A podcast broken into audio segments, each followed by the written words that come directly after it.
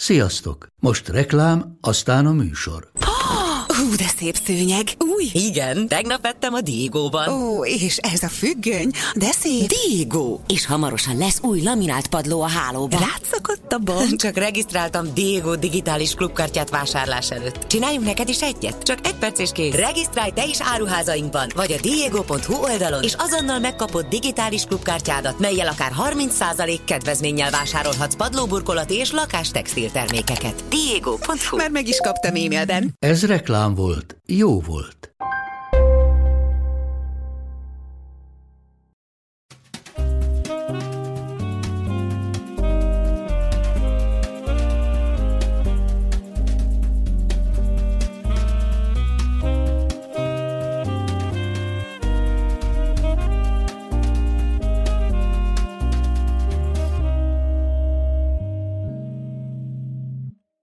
Sziasztok, kedves kölyünk!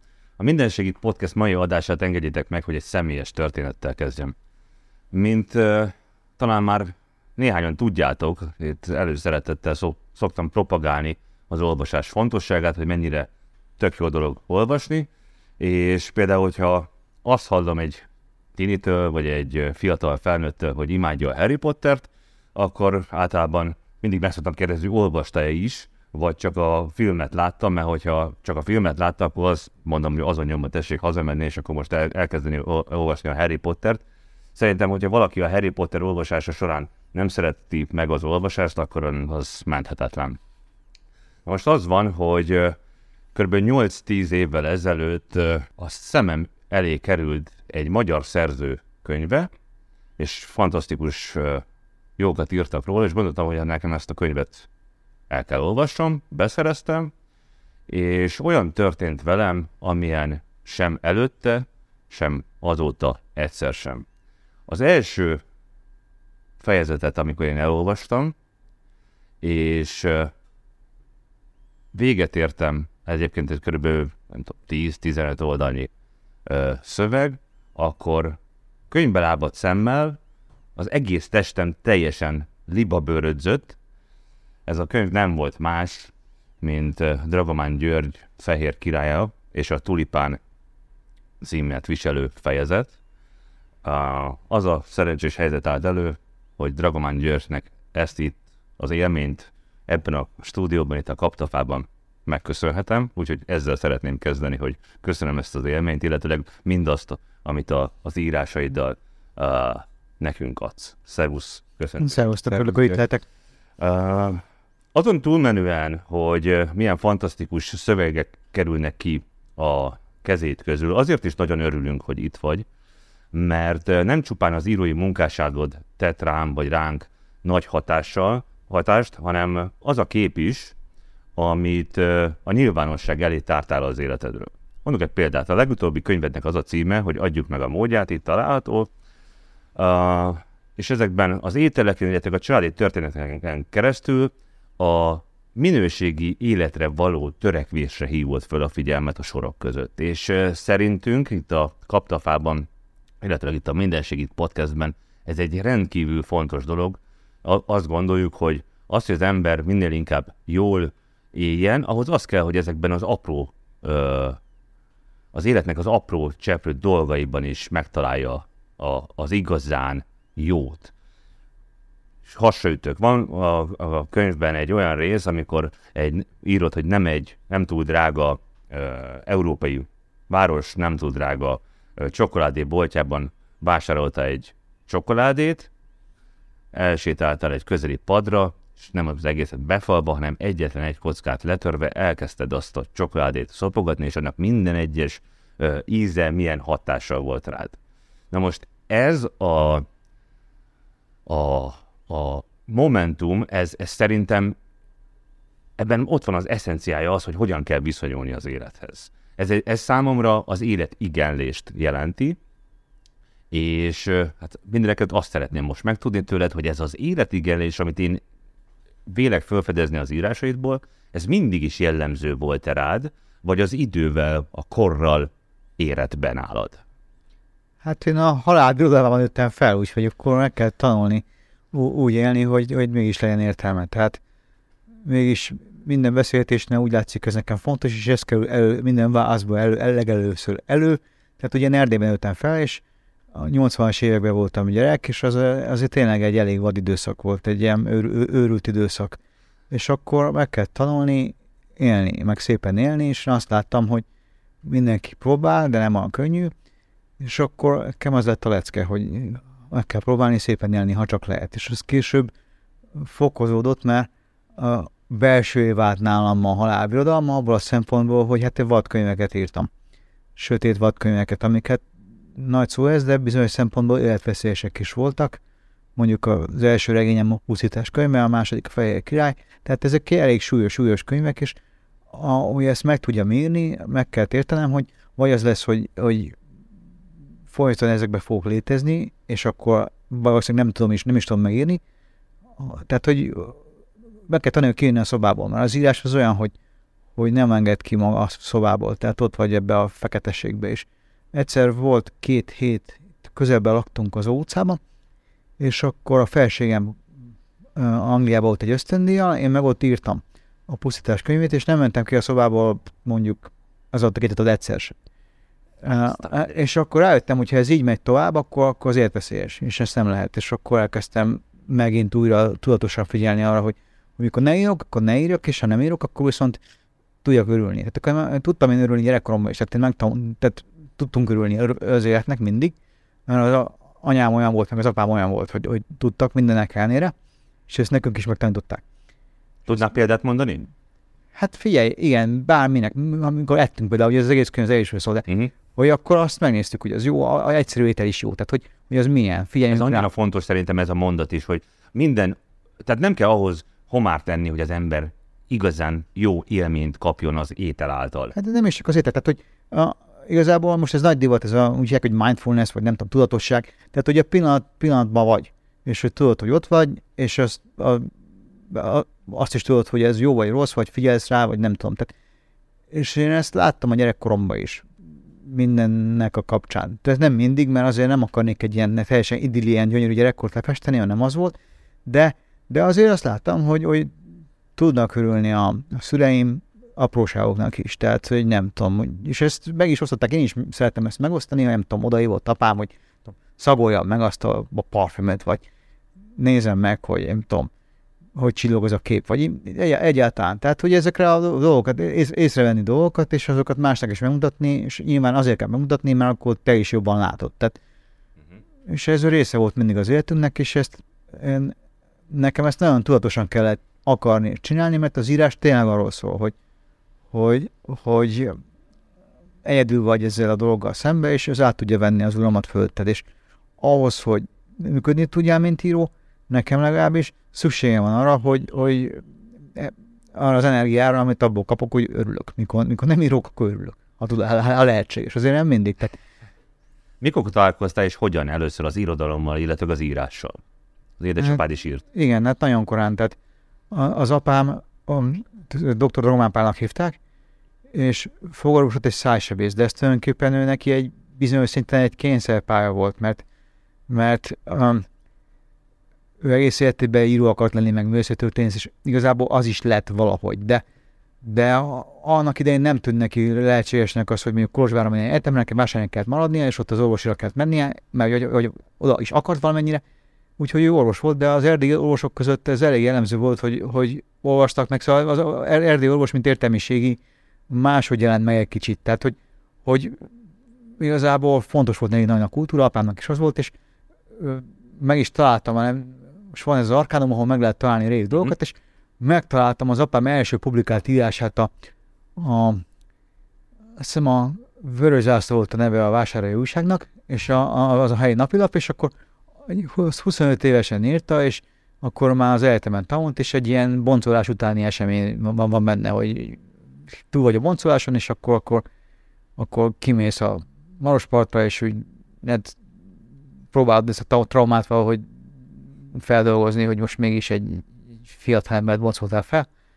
És egy nagyon erős novella, és én, amíg ő élt, nem olvastam ezt, mert neki ez nem volt meg, uh-huh. ez egy egészen korai kézrat, valamelyik ilyen költözés van elveszett. Mostanában találtad meg? Hát, vagy két évvel ezelőtt. Uh-huh. Tehát amikor akkor került fel ez a teljes, tehát ugye ez a Maros Esai napilap, és ez sokáig nem volt elérhető. Hát nyilván tehát, ha, nem, nem, nem, tudtam erről, nem, nem, nem tudtam sehonnan erről a publikációról. Tehát a legtöbb, legtöbb írása az megvan nekem azért, de ez, az, ez az első írás, tulajdonképpen, ami publikált, azt, azt én az ő életében nem, nem, nem, nem olvastam. De hogy a kérdésre válaszoljak, tehát én nagyon korán találkoztam azzal, hogy van írás meg irodalom, mert hát eleve olyan családban nőttem fel, és az apám barátai is írók voltak, és ő is írók között mozgott, és ő is inkább, inkább gondolta magát írónak, mint, mint orvosnak, miközben igazából orvos volt, uh-huh. és az volt az élete lényege. De azért a, én, nekem az, hogy a írógép kapugást hallom a másik szobából, az, az, az nagyon korai élmény, és az is, hogy, hogy hallom, hogy mondjuk felolvasom, mint amit írt, hogy ő mások baráti ott vannak, és ők felolvasnak valamit. Tehát az, hogy van írás és irodalom, és író, tehát ez, ezt nekem nem kellett igazából megtanulni, ez tulajdonképpen evidens, evidens volt. Beleszülettél. Igen, egy kicsit bele. Anyám is könyvtáros volt egy, egy időben, tehát ő magyar-francia szakos tanár, de a Vásárhelyen a Unireális gimnáziumban könyvtáros is volt, és akkor én a jó része az értelmek ott tette, hogy nála vagyok a könyvtárban, és akkor, akkor hát ez csodálatos volt, mert igazából tehát egy ilyen kb. ilyen 6 méteres bemagasságú nagy termet kell elképzelni, ahol ilyen hatalmas ilyen kerekes létrák vannak, amiket így ide-oda tologatsz, meg felmászhatsz rájuk, és tettem ilyen platform van, ami, ami, ahol, ahol elférsz. Tehát olyan kicsi voltam, hogy, hogy ott úgy, azon, hogy hasalhatsz, egy akkora tér van ott, és akkor a legfelsőbb polcról kiszedett a könyveket, ott vannak. Szóval én nagyon szép esős délutánokra emlékszem, hogy ott, ott hasonlók, jó, az imád, akkor már tudtam olvasni, tehát hogy akkor ez, ez, ez már olyan 6-7 éves korom körül lehetett. Akkor, amikor te édesanyáddal a könyvtárba jártál, akkor neked voltak barátaid, vagy milyen gyerekkorod volt? Hát én egy tömbházban, tehát hogy én két laki gyerekkorom volt.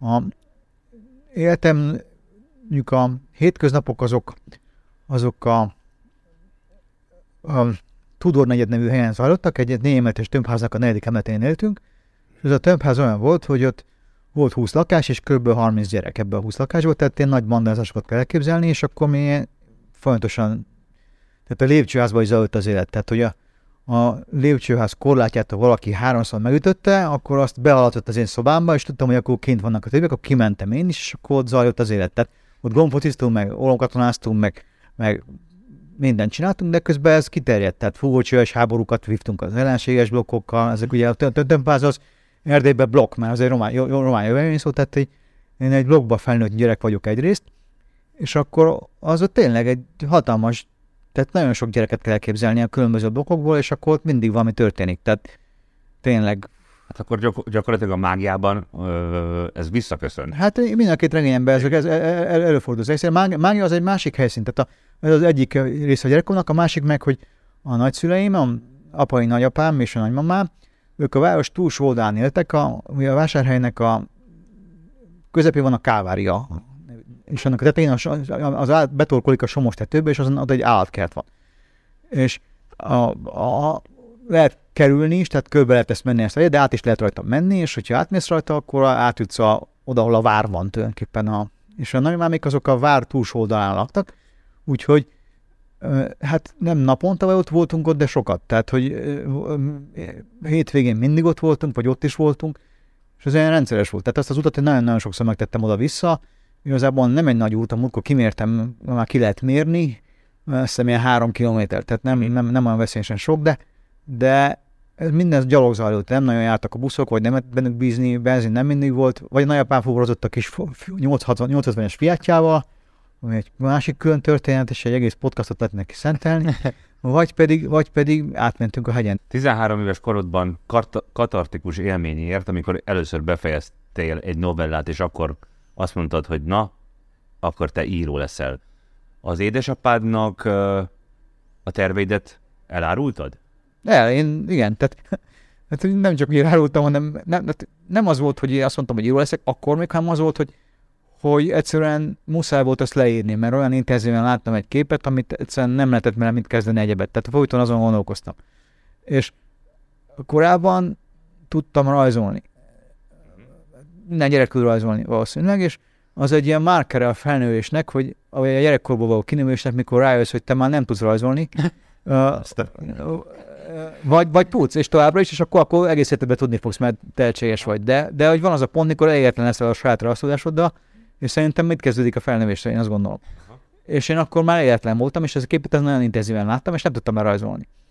Úgyhogy akkor megpróbáltam leírni, és akkor írtam egy, hát ez egy ilyen, most azt mondanám tárca, de ugye egy rövid, rövid novellát írtam, ami arról szólt, hogy egy ilyen Isten királyt felbelőnek.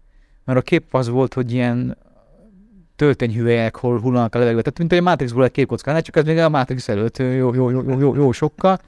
És mondjuk az is igaz, hogy akkor már elég erős filmkultúrának voltam kitéve, de szerintem ez még azelőtt volt. Tehát volt, mindegy, majd arról is biztos mert be, be, be, beszélünk, hogy az hogy zajlott. Nem mindegy, volt ez a kép, amit én nem tudtam egyszerűen hova tenni, és akkor megpróbáltam leírni, és akkor írtam ezt a történetet arról, hogy, a, hogy ezt az Isten királyt fejbelődik, és az nagyon jó érzés volt megírni, nyilván ennek sok összetevője lehet, ismerve a helyszínt, meg minden, de, de hogy az tényleg olyan volt, hogy, hogy abból a képből lett egy történet, anélkül, hogy én azt tudtam hogy az hogy történt. Tehát nem az volt, hogy én nekem megvan a történetem, a kép van meg, a papír van meg, a toll van meg, és abból lesz valami, ami, ami, ami azt érzed, hogy több nálad.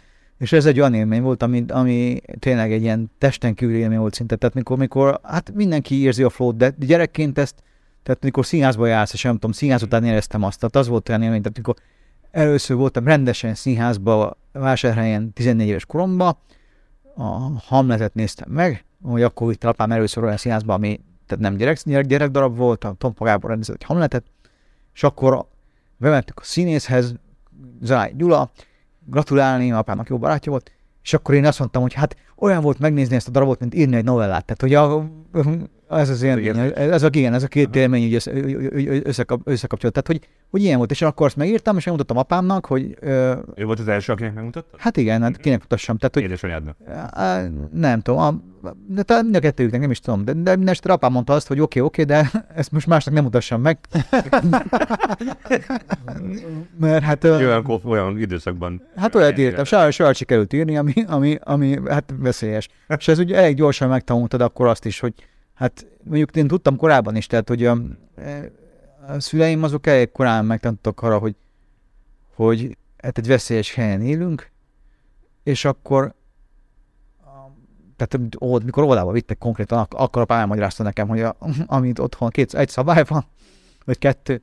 Az egyik szabály az, hogy amit otthon mondanak, arról az óvodában nem beszéltek, és amit az óvodában hallok, az mind hazugság.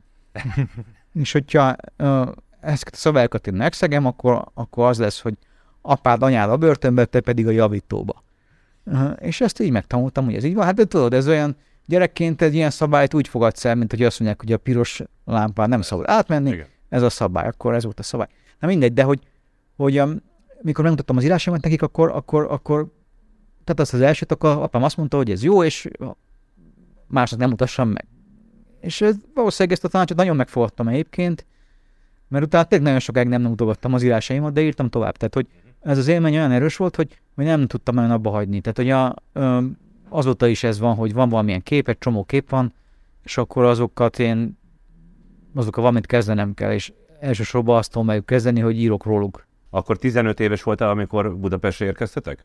Hát, tehát az áttelepülésre gondolsz? Tehát, hogy én jártam először, Budapest, tehát egyszer már jártam azért Budapesten, 86-ban uh-huh. szereztek a szüleimi útlevelet, és akkor ami nem volt evidens, az egész családnak kapni, de mondjuk Magyarországra azért kiengedtek elvileg, bár ez nem volt olyan sima ügy, és akkor én jártam itt, tehát én már egyszer jártam Pesten, tehát 13 koromban jártam Igen, csak úgy értem a családilag. Amikor... A kivándorlás, hát az átjött, áttelepülés maga, hát ez egy hosszú folyamat az akkor kezdődött, mikor először jártunk itt, akkor tulajdonképpen azért hoztak ide, hogy megmutassák, hogy ez milyen hely, mert mi ki fogunk vándorolni, mert úgy alakult, hogy ki kell vándorolnunk, úgy érezték akkor már a szüleim, bár sokáig nem akarták, de apám, apám, tehát anyám mindig szeretett volna eljönni, apám meg sose akart eljönni, aztán úgy alakult, hogy ő is úgy döntött, hogy, hogy, hogy más megoldás nincs, el kell neki is nekünk is jönni. Tehát, hogy ez akkor kezdődött, és akkor ez egy hosszú folyamat volt, ami, ami 88. szeptember 17-én ért véget, mert akkor, akkor léptük át a határt. Hát, hogy ez milyen élmény volt, azt nehéz elmesélni, mert um, nagyon hosszú ideig készültünk erre, és tudtad, hogy ez el fog jönni ez a nap, de hogy búcsúztál, tehát hogy eleve ez egy nagyon hosszú búcsú volt. Tehát ami sokféleképpen lehetett elhagyni Romániát, de mi hivatalosan települtünk át, ami azt jelentette, hogy kijöttünk rendesen útlevelet, kivándorló útlevelet, és ez egy bürokratikus hosszú folyamatot, amíg azt az ember megkapta. De nem lehetett tudni, hogy milyen hosszú ideig tart. Van egy kitűnő regény, amit nagyon tudok ajánlani, a Herta Müllernek a Fácán az ember semmi több. Ez arról szól, hogy egy sváb falu, egy váti sváb faluból mindenkit rákényszerít a hatalom arra, hogy megpróbáljanak elmenni, de közben senkit sem enged el. Tehát, hogy ez egy nagyon paradox, szép és kafkai folyamat volt az, hogy, hogy ami, ami, ami, ami Romániában és Erdélyben történt, hogy tulajdonképpen kitalálták ezt a homogén nemzetállam gondolatot, ami azt jelenti, hogy a kisebbségeknek vagy be kell olvadni, vagy el kell onnan menni. És ezt a politikai rendszer nyomásgyakorlás különböző eszközeivel ezt megpróbálta elérni. De lehetett volna ezt egyszerűen is, tehát lehetett volna mindenkit azonnal elkergetni, de hogy ez ilyen hosszan működött, tehát bürokratikusan is hosszan, hogy mindenkit nagyon megaláztak, és Hertog nagyon szépen leírja, hogy, hogy mindenkit megtör a rendszer, mielőtt elenged. Tehát neked te azt akarják, hogy elmenj, de mégse adnak útlevelet, hanem akkor fognak adni, mikor már mindened elvesztetted, vagy, vagy, vagy annyira megalázó helyzetbe kerültél, hogy tehát, hogy meg, tulajdonképpen lehet mondani, hogy megkínzott a rendszer mindenkit, akit, a, a, a, a, akit elkergetett. És nálunk ez abban nyilvánult meg, hogy nem lehetett tudni, hogy mikor kapsz útlevelet. Tehát, hogy kaphattál két hét alatt is, és volt olyan, és kaphattál két év alatt is, és volt, aki mondjuk három év alatt kapott. És hogy ez miért volt így, és hogyan, arról nem tudhattál, és nem voltak, tehát ez egy ilyen, gyerekként ezt én egy ilyen, vagy kamaszként egy ilyen hosszú búcsúként éltem meg. Tehát, hogy mert nagyon furcsa az, hogy nem tudod, hogy mikor, meddig tart, hogy mikor lesz, hogy mikor fogsz elmenni, hogy most vajon ezt az évet még végig az iskolába, vagy nem. Nyáron elmegyünk-e, vagy nem. Jövő nyáron, tehát hogy ez így egyre...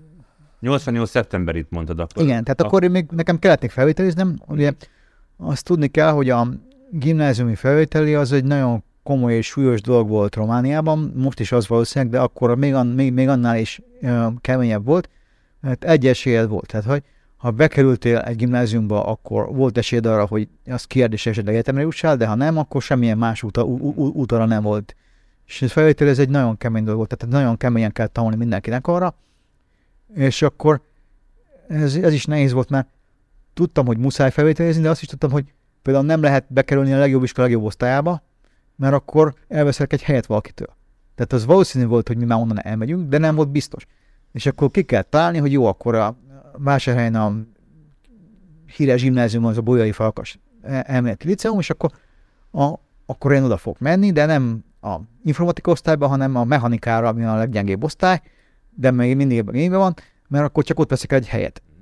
És az, hogy mi mondjuk kaptunk útlevelet úgy, hogy szeptemberben jöttünk, az azért volt szerencsés, nem nekem, nekem is, de másoknak is, mert az év ott szeptember 15-én kezdődött az iskola, tehát nem úgy, mint Magyarországon, ott két héttel tovább később, és nem tudom, hogy most is így van, talán most is így van, de mivel akkor már tudtuk, hogy eljövünk, ezért be tudtam jelenteni, hogy én nem veszek, nem, nem, nem leszek miniszter, és akkor valakit, aki nem került be a helyemre, felvettek. De ha, ha nem, akkor, akkor már nem lehetett volna neki es, esély arra, hogy, hogy, hogy, oda kerüljön. De hogy ezért tulajdonképpen úgy kellett ott lenni, mint hogy ott is vagy, meg nem is vagy ott, mert készülnöd kell arra, hogy esetleg nem sikerül, de közben meg arra is készülnöd kell, hogy, hogy de. Ez egy nagyon bizonytalan helyzet lehetett. Hát ez egy nehéz helyzet, mindenképpen egy szürreális helyzet. Nekem nagyon hasznos volt így utólag, de egy... egy, egy Milyen értelemben? Hát abban az értelemben, hogy, hogy ugye 13 éves korodban nem feltétlenül akarsz azon gondolkozni, hogy, hogy mi az, ami körülötted van, hanem élvezed azt, hogy kamasz vagy, vagy van az a belső figyelem, hogy magadra eszmélsz, vagy ilyesmi, akkor nekem úgy tűnt, hogy ha nem megyünk el, akkor apámat előbb-utóbb bezárják. Hát ezt most már nehéz megmondani, mert ugye a, rend, ugye a rendszer összedőlt. De hogyha mondjuk nem dől össze, tehát hogy mi lett volna ennek a vége, azt nem lehet pontosan kiszámítani. Mindegy, a lényeg az, hogy, hogy gyerekként ezt a döntést nem kérdőjeleztem meg, de bántam. És mivel sajnáltam, ezért én nagyon tudatosan kezdtem arra készülni, hogy valahogy attól féltem, hogy ha elmegyünk, én mindent elfelejtem. És ö, ennek lehet, tudom az okát is, talán egyszer néztünk egy filmet apámmal, ö, ezt megértem egyébként eszében is, tehát akit ezért milyen érdekel, annak javaslom a A-ból B-be című eszémet, eléggé precízen írtam meg, de, de a lényeg az, hogy néztünk egy filmet apámmal, ami arról szólt, hogy egy orosz film volt, nem emlékszem, hogy miről szólt, gyerek voltam, kis, még sokkal kisebb voltam, de egy, volt egy ilyen jelenet benne, hogy egy ember így kilögje a fejét a vonatablakon, én ingbe, és lobog a szélbe a haja, és így megy ott, és mondja apám, hogy hát igen, megy felejteni. És akkor akkor megbeszéltük, hogy ez mit jelentett, hogy a nagy bánatát, a szerint, stb. De valahogy nekem ez úgy bealkathatott, mert hogy ez lett a mániám, hogy ha elmegyünk, akkor én ezt el fogom felejteni, ezt, ami itt van. És akkor elhatároztam, hogy akkor, akkor én megtanulom kívülről a valóságot, és hogy ne felejtsem el.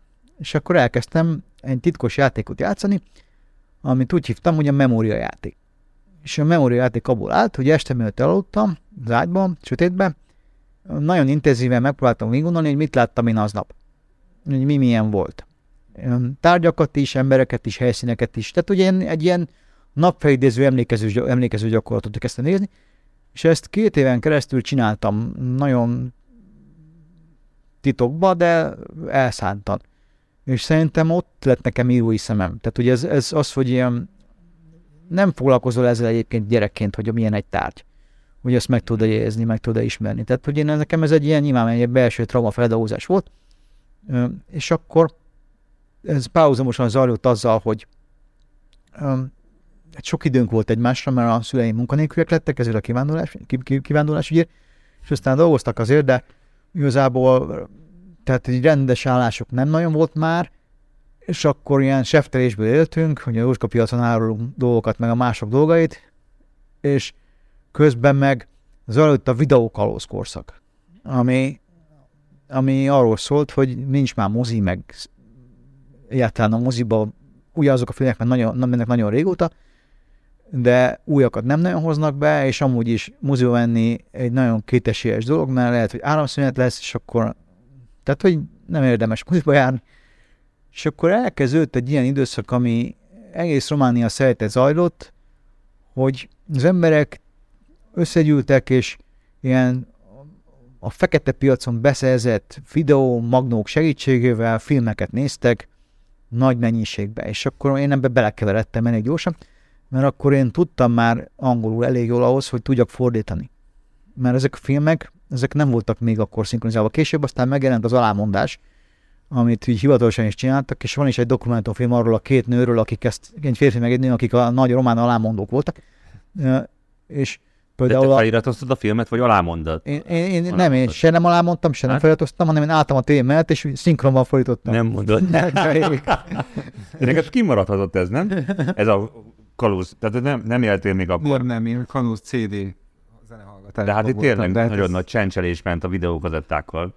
Igen, és ez egy nagyon szép időszak volt abból a szempontból, hogy akkor én láttam két év alatt 1700 filmet. És úgy láttam ezeket, hogy nem volt róluk semmilyen előzetes tudásom. Tehát hogy nem úgy volt, hogy most itt van ez a kazetta, és ezen ez van, annyit tudtunk, hogy volt egy nagy lista, amire felírtuk, amit láttunk. Tehát hogy ez úgy nézett ki, hogy elmentük a Nepperhez, mondjuk egy idő után a nagyapámnak is lett ilyen, a nagyszülőmnek is ilyen videójuk, és akkor nagyapámat azt mindenki ismerte, mert ő földrajztanár volt, és hogy mindig apám viccelve mondta azt, hogy a város két részt lehet osztani, az egy, mert ugye ő fogorvos volt, hogy az egyik fele az apám, nagyapám tanítványa volt, a másik az ő paciens. És hát ez lehet, hogy így volt, lehet, hogy nem, de a lényeg az, hogy, hogy valóban a nagyapám ismerte ezeket a neppereket, és akkor, akkor elmentünk a nepperekhez, akik a, akiknél voltak kazetták, és akkor vittük a listát, és egy ilyen telefonfizete volt nagyapámnak, amiben ABC szerint adtak fel fél a címek, és akkor néztük, hogy na mi van, vagy mi az új, és akkor láttuk, nem láttuk, ennyi éreket, hogy láttuk, vagy nem láttuk, hogyha nem láttuk, akkor jó. Akkor hazavittük a kazettát, és azon volt két film. Ugye VHS, ezt is el kell mondani, a mai, nem, ma már nem mindenki látott VHS kazettát, és az három órás vagy négy órás egy VHS kazetta, és a négy órás volt az elterjedtebb, mert nem került sokkal többe, viszont ráfért két film biztosan, és akkor tehát akkor kaptál két filmet, amit megnéztél, és az a kettő nem függött össze egymással. Tehát, hogy ö, bármi lehetett bármi után, és ezeket aztán újra is használtak ezeket a kazettákat. Tehát, hogy a minőség az nem volt tökéletes, hogy finoman fogalmazok, és a, akkor ez a két dolog nekem párhuzamosan zajlott. Hogy egyrészt búgyozom a várostól, és mindent megpróbálok megjegyezni, és nem tudom, tudom azt, hogy most én nem lettek szerelmes, mert minek, meg hogy a barátaimat is úgy is el fogom hagyni, meg ilyen végleg fogunk elmenni, tehát, és ezt én valahogy, tehát hogy mondjam, én ezt komolyabban, komolyabban vettem, mint, egy, mint bárki, mert normális emberek arra gondolnak, hogy majd visszajönnek, meg majd jönnek látogatóval, minden, de én gondoltam, hogy nem, kész, én elmegyek, az akkor elsüllyed a város, és én is... Úristen, ez valami olyan borzasztóan magányos és fájdalmas helyzet lehetett, vagy az, ez, ráadásul hosszú időről van szó. Igen, igen, hát hogy ettől lettem szerintem író, de hát közben volt egy öcsém, tehát hogy ez nem úgy képzelt, hogy de közben ez a lényeg, tehát hogy zajlik az élet, meg nem tudom, járok iskolába, meg a barátaimmal játszom, meg, meg nem tudom, járunk házibulikba, meg minden. Tehát normális gyerekkor, mennyire lehet egy ilyen városban, egy ilyen, tehát amúgy az ember mindig normálisan próbál élni, és elfogadja ezeket a szabályokat, hogy most lehallgatnak, meg nem tudom. Tehát, hogy gyorsan el tudod fogadni, és akkor, akkor az a normális. Tehát, hogy és tudod, hogy nem tudom, berekedni kell a cukorsorba, de akkor az a normális, hogy, tehát, hogy mondom, tehát az a furcsa, hogy a legvadabb helyzetek is egy idő után normálisnak fognak tűnni, és ez elég borzasztó, Uh-huh. de hogy a, a igen, volt egy ilyen befele forduló magány benne, de közben meg nem, tehát ha kívülről látod az életem, akkor egy ilyen rendes gyerekkort látsz, ahol nem tudom, csúszdizunk meg, fúvócsövezünk meg, háborúzunk meg, filmeket nézünk meg, és én még a filmeket, ráadásul ugye én ö, ezeket a filmeket nem mindenki látta, de én láttam őket, és az iskolában másnap elmeséltem mindegyiket. Tehát, hogy az volt a nagy szünet, hogy én mesélem a filmet. Ugye Ez is hasznos volt, tehát hogyha így visszagondolok, akkor ez egy nagyon tökéletes írói képzés.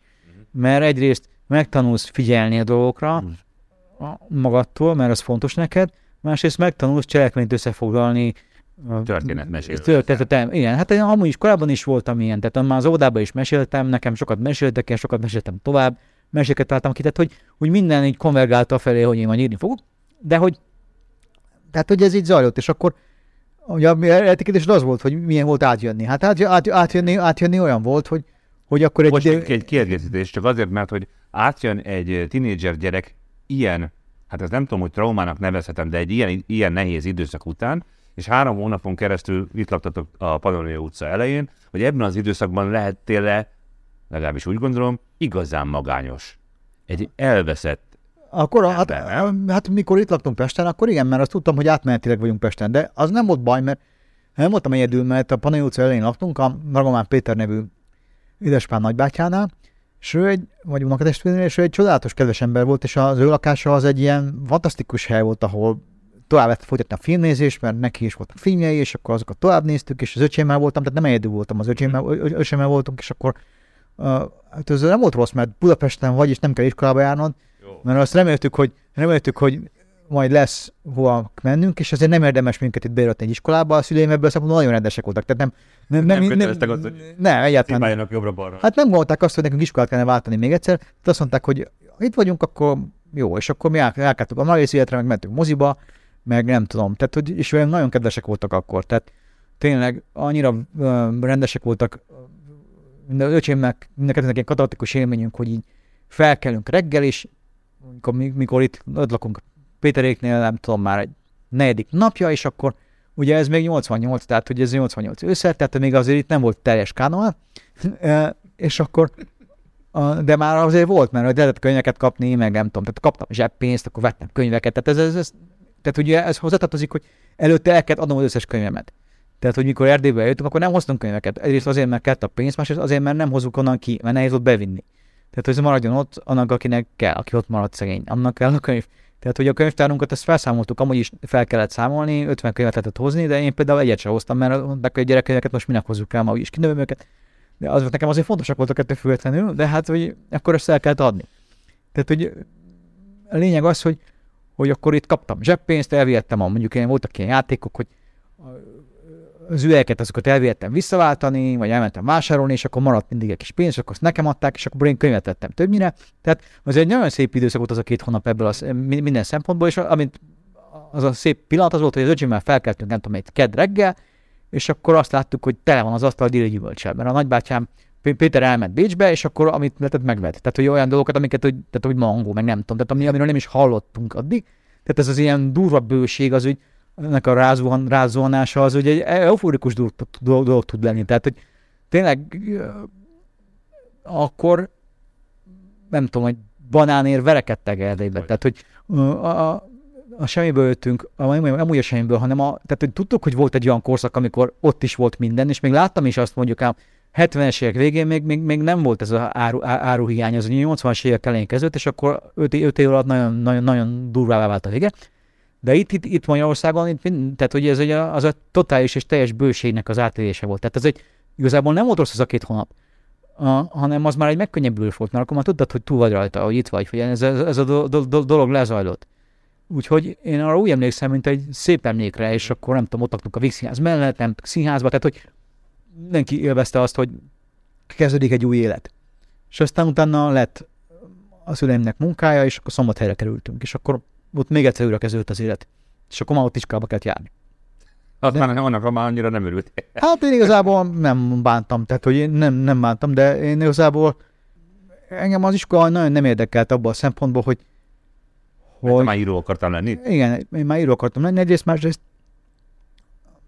hát az iskola is kicsit más volt abban a szempontból, hogy mikor megérkeztem első nap, és a tanárok először hozzám szóltak, akkor én vigyázba álltam, és azt mondtam, a tanártársak jelentem, igen. Azt kérdezett, ha kérdezett valamit, tehát hogy a, a, így kellett ezt csinálni. De itt kirögtek persze, mert ez egy olyan hely volt, ahol nem volt már szükség, úgyhogy lehet, gyorsan megtanultam, hogy lehet ülve is válaszolni, nem kell vigyázni, stb. Tehát, hogy ez nem egy elég kemény iskola, jó iskola volt pedig a Szombathelyi Nagy Lajos gimnázium, de ahhoz képest, ahogy minket neveltek, ahhoz képest ez semmi nem volt, és nyelveket nem kell tanulnom, mert voltak nyelvvizsgák, akkor már én tudtam angolul annyira, hogy rögtön tudtam tenni egy felsőfokú nyelvvizsgát, meg egy román, románból is, és akkor nyelvből fel voltam mentve, mert orosz kellett volna tanulni, de Erdélyben orosz nem kell tanulni, vagy nagyon kevesen tanultak, úgyhogy itt az orosz órán kiderült, hogy nem tudok egy szót se oroszul, de van két nyelvvizsgám, úgyhogy akkor oroszul nem kell tanulni, tehát akkor eleve az oroszul nem lyukas órák voltak. Tehát nyelvórákra nem kellett járnom. Uh, és akkor matekből a felvételi miatt nagyon keményen tanultam a mateket, mert a matekből, tehát a matek helyed, az nem, annak jónak kellett lenni a felvételi, mert ott nem lehetett csalni, a matek az mindenkinek matek. De, de mondjuk minden másnál tehát az nem volt evidens. A mat- mat- mateket azt tízesre kell tudni, ott a tízes a legjobb jegy. Úgyhogy na- nagyon belénk volt verve a matek. Ö, és akkor én, mikor Magyarország kerültem, azt hitték, hogy matek zseni vagyok. De én egyáltalán nem voltam matek zseni, csak nem volt például számológép. Felbe kellett számolni, és gyorsan. És a képleteket felbe kell tudni, nem volt függvénytáblázat, meg feladgyűjtemény, meg ilyenek, hanem azt mind, mindent, fejbe kell, mindent felbe kell csinálni. Hát ez nekem nagyon durva lenne. És akkor Kész, második, általános másodikban annyi. hát kem, kemény volt ebből a szempontból, hogy, hogy nem lehettél matekből rossz. Tehát, hogy aki matekből rossz volt, annak, tehát, hogy én például nagyon nehezen írtam helyesen, meg mindenféle bajaim voltak, de matekből nagyon jó voltam. Mert muszáj volt jónak lenni, de amúgy nem érdekelt a matematika meg. De Magyarországon, mikor megérkeztem a gimnáziumba, és elkezdődtek a matekórák, és én fejből vágtam a válaszokat, mikor felírtak a, a táblára a példát, akkor én mondtam az eredményt, mert meg voltam tanítva.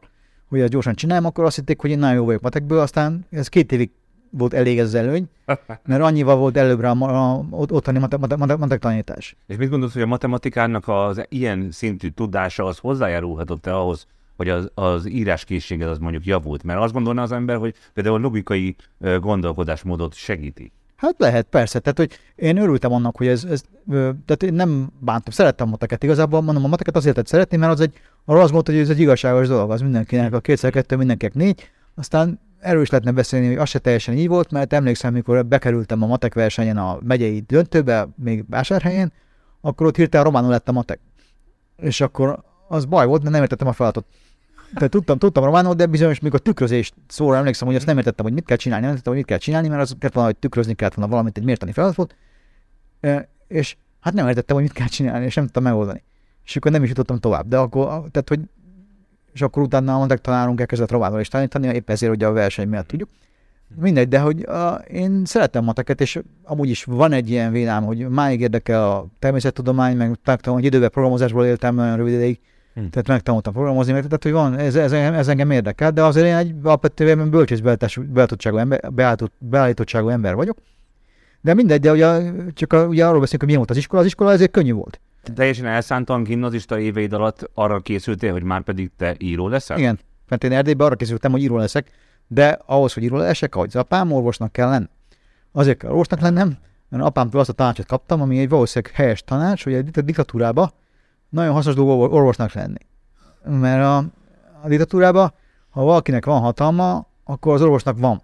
És a hatalom ellen csak hatalommal lehet igazából fellépni, tehát hogy te, mint orvos, nem vagy akárki, mert azért valami hatalmad van a fölött, akinek nem biztos, hogy ez így helyes, és nem biztos, hogy ez így van, de ezt én felfogtam, hogy ez akkor, akkor elkezd csinálni, úgyhogy én ott például azért is volt nekem könnyű itt a gimi, mert például a fizikát is nagyon keményen tanultam, mert tudtam, hogy majd ha én orvos akarok lenni, akkor meg biológiából és fizikából kell majd felvételizni négy évvel később, nagyon kemény lesz, és akkor ez, ezért már akkor készültél erre, hogy tehát, és, igen, úgyhogy ezért könnyű dolgom volt a gimnáziumban, mert ezeket a dolgokat már tudtam, meg nem érdekeltek, és itt megkönnyebbültem, meg kiderült, hogy itt nem kell nekem orvosnak lenni. Tehát, hogy itt, itt emlékszem arra, amikor rájöttem, hogy hát én, ezt most már itt nem kell. És akkor elmentél angol és filozófia. Hát akkor egy filozófia az érdekel, de ezt az, ezeket én tulajdonképpen gimnáziumban nem tanultam. Tehát én angolul már tudtam, a filozófiát az, az ott minimális volt a filozófia oktatás, azt igazából elkezdtem olvasni, mert érdekelt.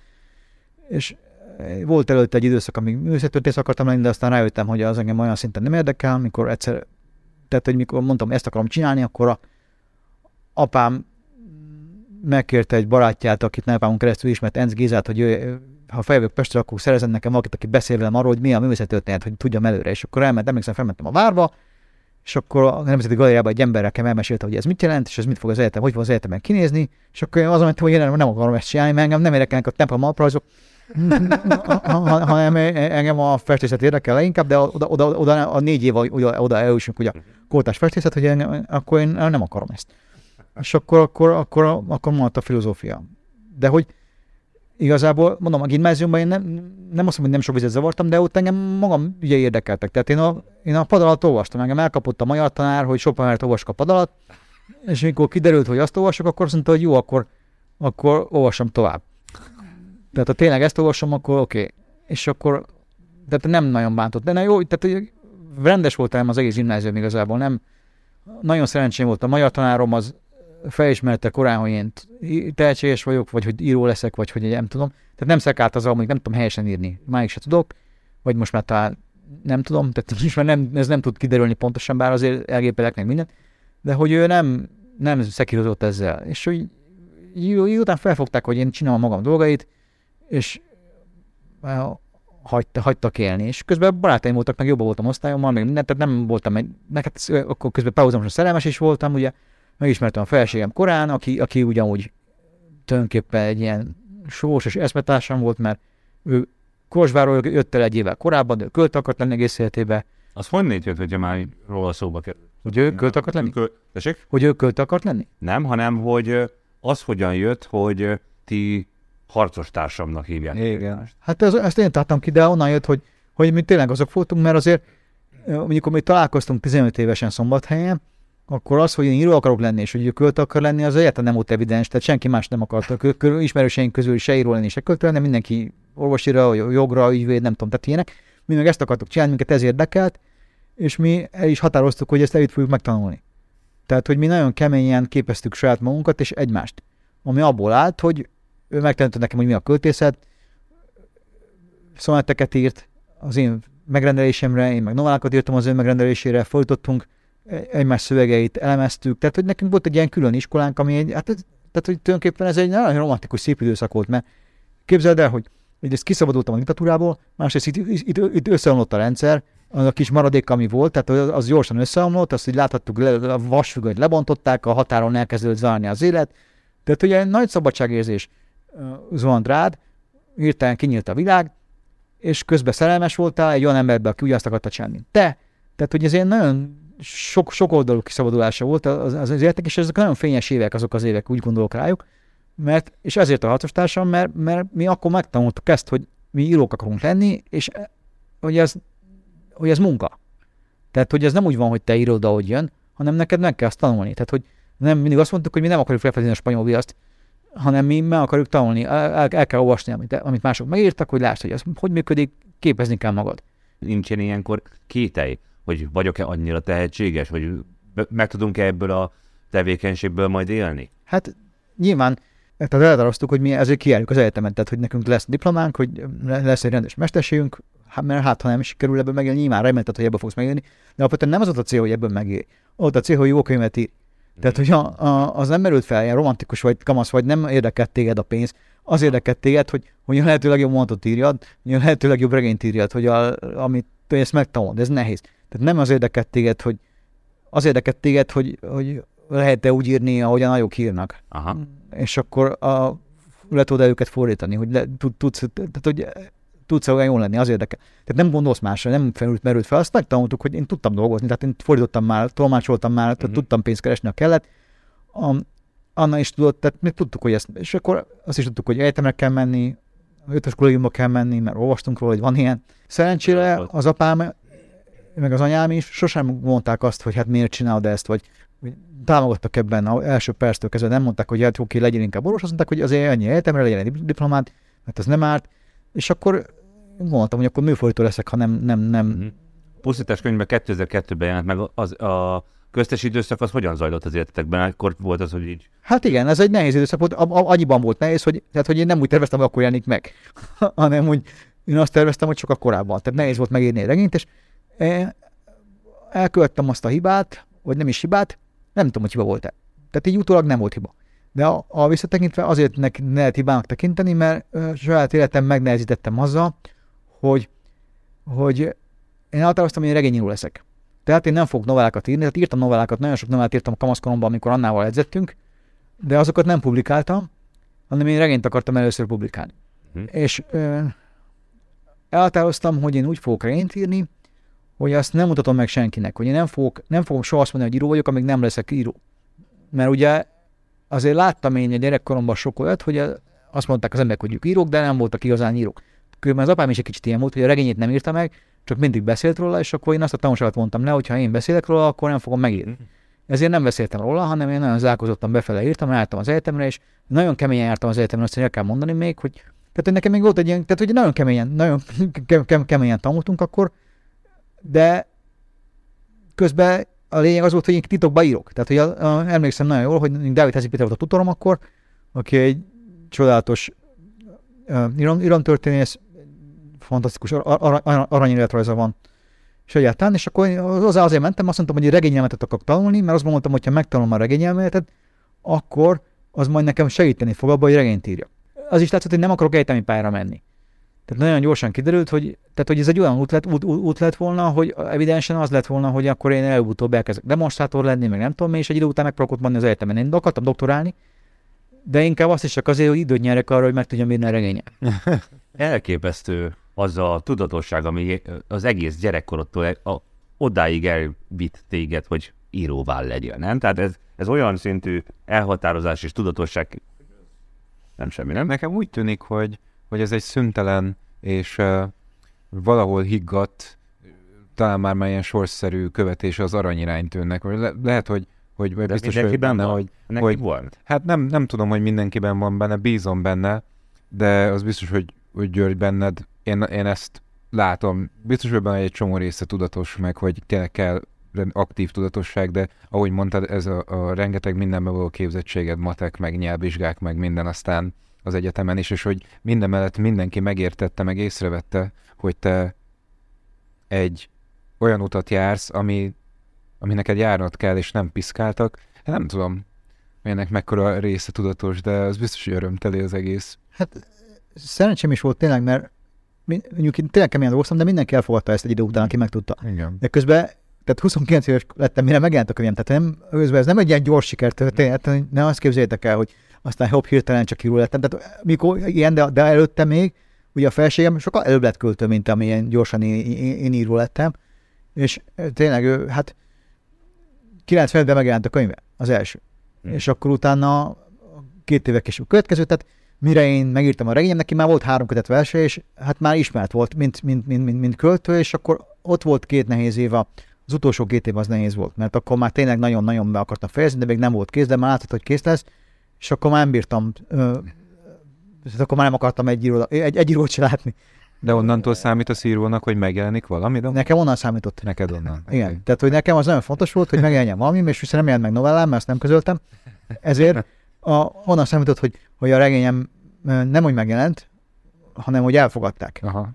És akkor én nagyon pontosan tudom, hogy mikor mondtam először magamról, hogy író vagyok, És akkor, mikor? mikor? besoroztak katonának.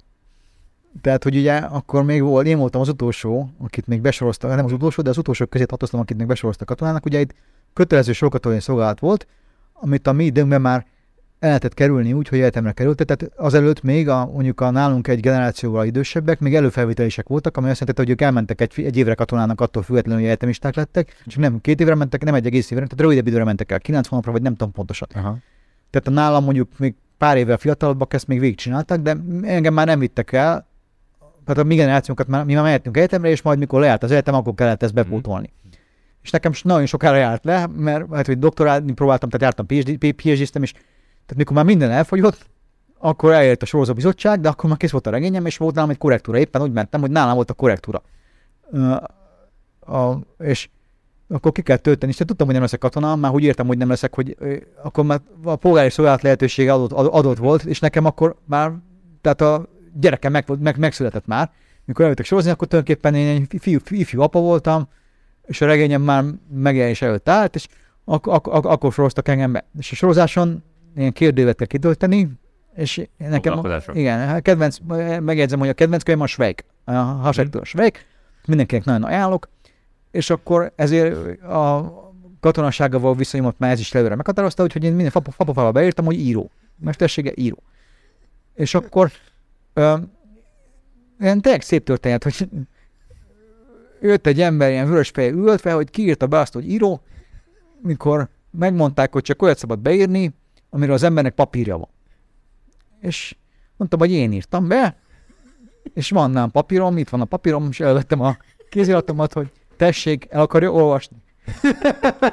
és tehát elég szemtelen voltam ebből a szempontból, de közben meg naív is voltam, mert tehát, hogy ugye elmentem el a sorozásra, és én akkor épp abban a fázisban voltam, hogy én egyébként hadarok, nem mindig, nem tudom, hogy most mennyire hadartam beszélgetés közben, igyekeztem nem, de hogy nekem akkor, tehát amikor a hadarással egyszer elmentem meg logopédushoz, akkor az megkérdezte, hogy engem ez zavar mondtam, hogy nem, kérdezte, hogy tehát, hogy teljes érték- értékű életet élek-e, és mondtam, hogy igen, és mondta, hogy akkor ezt hagyjuk, mert ebből csak baj lesz, ha mi ezzel frank valamit kezdeni, de majd, ha gyerekem születik, akkor vigyázzak, mert ha hadarok nagyon, amikor a gyerekem kicsi, akkor az az, az ő beszéd fejlődését akadályozhatja. Úgyhogy én elmentem a sorozásra, és a legnagyobb erőfeszítést tettem azért, hogy ott szépen beszéljek.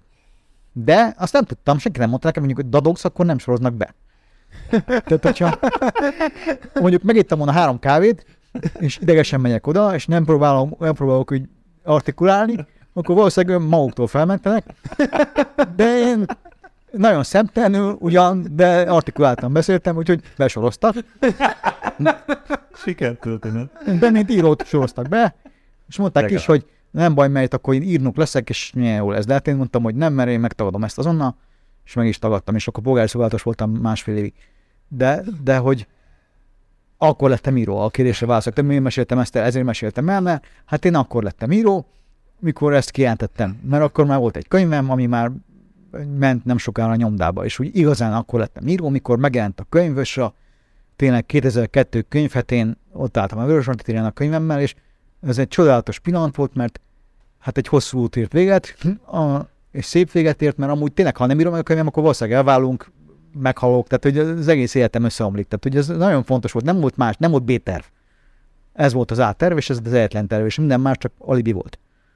Amit csináltam mellette, fontos dolgok voltak, nem állítom, hogy nem. Tehát, hogy én közben műfordító lettem, lefordítottam mondjuk a Trainspottingot, egy barátommal közösen, meg, meg nem tudom, más dolgokat is. Tehát, hogy, meg, tehát, hogy lett egy mesterségem, de, de nem gondoltam, szoktam mindig emlegetni a, van egy Cohen film, a, az ember, ember, aki ott sem volt. És annak az első mondata az, hogy ott van az ember, aki hát éppen hajat vág, és azt mondja, hogy I never considered myself a barber. Tehát, hogy sosem gondoltam magam borbénak, de közben borbé. Ugye egy kicsit így voltam én is, hogy én igazából íróval gondoltam magam. Az a baj a regényen, hogy az, ha nincs egy, egy, egy regény, akkor van kész, ha befejezted. És egy három regény, az nem egy regény. Az semmi. És addig nem vagy író, amíg nincs befejezve. De csak mikor befejeztem és megjelent, és ott álltam a Rösmonti téren, és volt könyvem, és bele volt írva, hogy ajánlás, ajánlottam a könyvet apámnak, mert úgy éreztem, hogy most megírtam a regényt, amit ő nem írt meg. Tehát ez az én lázadásom, tulajdonképpen mindenki lázadt valahogy. Én valószínűleg úgy lázadtam, hogy megpróbáltam azt megcsinálni, ami neki nem sikerült. És ezt ő nagyon szépen kezelte, tehát hogy ö, nem, Büszke volt? Büszke volt, igen. Büszke volt, és, és akkor, akkor az tényleg egy nagy pillanat volt, hogy valahogy úgy alakult, hogy én voltam ma azon a könyvhéten az egyik, nem az egyetlen, de talán az egyik ilyen fiatal író, aki mindjárt regényen első könyvvel jön. Mert általában normális emberek normális kötetet írnak először, vagy vers, verses kötetet, vagy bármi mást. De, és akkor benne voltam a híradóba, egy ilyen egy másodperc körülbelül, hogy ezért itt a fiatal író, és hogy volt vájókép arról, hogy a könyvem így lapozzák, és a, ugye ki volt írva a nevem alá, hogy író, és ahogy lapozták a vájóképet, a, a, a, látszott az ajánlás, hogy apámnak, és apám ezt látta. Tehát, hogy előbb látta, mert akkor kézzel, még a példányt nem kapta meg, mert az, jött, akkor az, tényleg az aznap jött példából. Tehát, hogy ez az élmény nekem megvolt, hogy apám felhív telefonon, hogy hát, hogy ő ezt látta délben, hogy én ott vagyok, ott, vagy, ott vagyok, mint író, ott vagyok, mint író, és hogy neki elmondtam a könyvem. És akkor, tehát itt, itt, itt tulajdonképpen véget ért egy történet, egy hosszú történet mind a kettőnk életébe. És elindult egy új, ami meg Igen. aztán a sikerekről szólt, mert három év múlva megjelent a Fehér Király, amit több mint 30 nyelvre fordítottak le. Hogyan fogadtad azt, hogy te világhírnévre teszel szert? De hát az nem úgy van, hogy te egyik napról a másikra világhírt Világos. teszek, tehát ez nem úgy van, hogy hirtelen bekopognak, hogy jó napot kívánok, itt van a világhír, nem, az, az, az, az, az, egy hosszú, hosszú, folyamat. Tehát, hogy én megírtam ezt a regényt, és akkor utána az egy nagy felszabadulás volt, és akkor a Fehér Királyt, azt, azt akkor megmertem írni a Fehér Királyt, mert én nem akartam egyébként gyerekhangon írni, azt mondtam, hogy az túl könnyű. És az első regényem az egy nagyon más könyv, egy nagyon-nagyon kemény, mm, fekete és sötét könyv, és igazából egy népírtásról szól, és egy háborúról, és annak következményéről, és egyáltalán, ami írtam, mikor elkezdtem írni, még nem volt háború Jugoszlávia, mire befejeztem, már, már, már nem volt háború Jugoszláviában. Ezt az érzést, ez nagyon nehéz elmagyarázni, hogy nagyon vállalt, hogy megjelenjen, amit írtál, de nem jelenik meg, nem tudom, nagyon hosszú ideig. És akkor, mikor hirtelen úgy író lettem, akkor, akkor az borzasztó csodálatos volt, hogy, hogy írtam egy novellát, és másnap megjelent. Tehát ez az érzés, hogy, hogy kész van, amit írtál. Tehát hogy akkor tényleg megtörtént az, hogy ezt a könyvet, az első könyvemet, azt, azt csodálatos módon észrevették, annyira, hogy kaptam rá egy díjat, a Brody Sándor díjat, szegény Brody, aki alapította éppen nemrég halt meg. Őről kértem, hogy hálás azért a díjért, mert ez egy nagyon gonosz díj, mert csak egyszer lehet megkapni. Tehát, hogy első könyvet egyszer tudsz írni. Úgyhogy ha nem kapod meg az első könyvet, akkor soha többet nem fogod megkapni. És úgy, úgyhogy én azt nagyon szerettem volna, mert ugye, hát igen, és akkor azt megkaptam, csodálatos volt, és akkor, akkor, akkor úgy éreztem, hogy jó. És akkor, akkor, akkor én író lettem hirtelen, ami azt jelentette, hogy tehát olyan dolgok történtek, hogy felhívott a Népszabadságtól Mar- Va- Va- Varga Lajos Márton, aki ott akkor a, már nem ér sajnos, de egy nagyon nagy szerkesztő volt, és akkor azt mondta, hogy Mester, mondta, mindenkit így hívott. De hát én akkor ugye egy 29 éves fiatalember voltam, ő meg nem, de és Mester mondta, "Ö, írjon nekem holnapra egy tárcát. És nyilván azért kért, mert valaki más nem írta meg, vagy nem tudom, de, de tök mindegy, és akkor írtam egy novellát, és az ott a címe, hogy Hal, és másnap megjelent. És akkor ott volt az újságban, és lementem az újságba, és megvettem, és ott volt. Hm. Tehát, hogy ö, ö, nem tudom elmondani azt a különbséget, amit az jelent, hogy elkezdesz valamit, és akkor nem tudom, 22-es kódra meg lesz, és akkor megírod, és másnap ott van. Tehát ez egy csodálatos dolog volt, és például az a novella, az a főzős könyvek előtti utolsó könyvemben van benne, ott jelent meg, ott került kötetbe, annak a könyvnek az a címe, hogy rendszer újra, és egy kötet novella, ilyen sötét novellák vannak benne, az az a címe, hogy szabadulás történetek, és abban szerepel egy novellaciklus, amit a Népszabadságban közöltem még 2000 2002-ben, meg 3-ban. Tehát, hogy, hogy akkor hirtelen az lett, hogy, hogy, hogy akkor lehetett írni, és boldogan lehetett írni, és amit írtam, az megjelent, és egyszerűen, hát ez egy nagy szabadságérzés volt, kiszabadulás volt, egy újabb, egy, egy újabb kiszabadulás a saját kis cellámból, amit magamnak építettem. Úgyhogy a Fehér Királyt így írtam, hogy, hogy ezzel az ör- örömmel, hogy írok egy novellát, és az közli a holmi akkor. És az nagy dolog volt, hogy írok egy novellát, és közli a jelenkor. És innen kezdve ez történt, hogy azokat a novellákat aztán Olcsfári Pari barátommal lefordítottuk angolra, hát ő fordította, de én sokat segítettem, és akkor azt elküldtük a világ legnagyobb laplapjainak, amiket tudtam, hogy mik, mert Beckettel foglalkoztam, én a, tulajdonképpen a fordításaim közül a legbüszkébb a Beckettnek a Vad című regényére vagyok. Ez egy nagyon nehéz um, regény, nagyon szép és nagyon vicces, mindenkinek nagyon ajánlom. Megjelent nem még újra, és tényleg, aki az ír humorra vevő, annak az, az, az nagyon fog tetszeni valószínűleg, de közben tele van matematikával, eh, permutációs logika van benne, van egy jelenet benne például, ami, ami az ember halálra nem eti magát, ha már hangulatban van. Arról szól, hogy van egy öttagú bizottság, ki meg egymásra nézni. Ez 30 oldal. Mert nem sikerül sehogy, mert mikor X oda néz, akkor a másik máshova, de közben még mindenféle dolgok történnek. Tehát, hogy nagyon, de tényleg nagyon vicces, nem, nehéz ennek elmondani, mert egy pika lesz regény, ö, mélyen egzisz- egzisztencialista, ö, hogyha Wittgenstein regényt írt volna, akkor ilyet írt volna, hogyha barokk hangulatban lett volna. Lehet, hogy ez olyan csúnyán modern kérdés, de szerintem érdemes erről beszélni, mert az az érzésem, hogy, hogy globálisan nem, nem egészséges az álláspont ezzel a dolggal kapcsolatban, hogy, hogy te, mint ember, ö, mit, mit tartasz sikernek? Sz- Szerinted mi az a siker? Hát nekem az, ha befejezem a mondatot. Tehát hogy té- tényleg az, mert, mert nagyon, nagyon sokszor előfordul, hogy tehát nagyon sokkal több dolgot nem fejezek be, mint amit befejezek. Úgyhogy ha be tudok fejezni egy írást, az, az a siker eleve, tehát a kicsiben az a siker.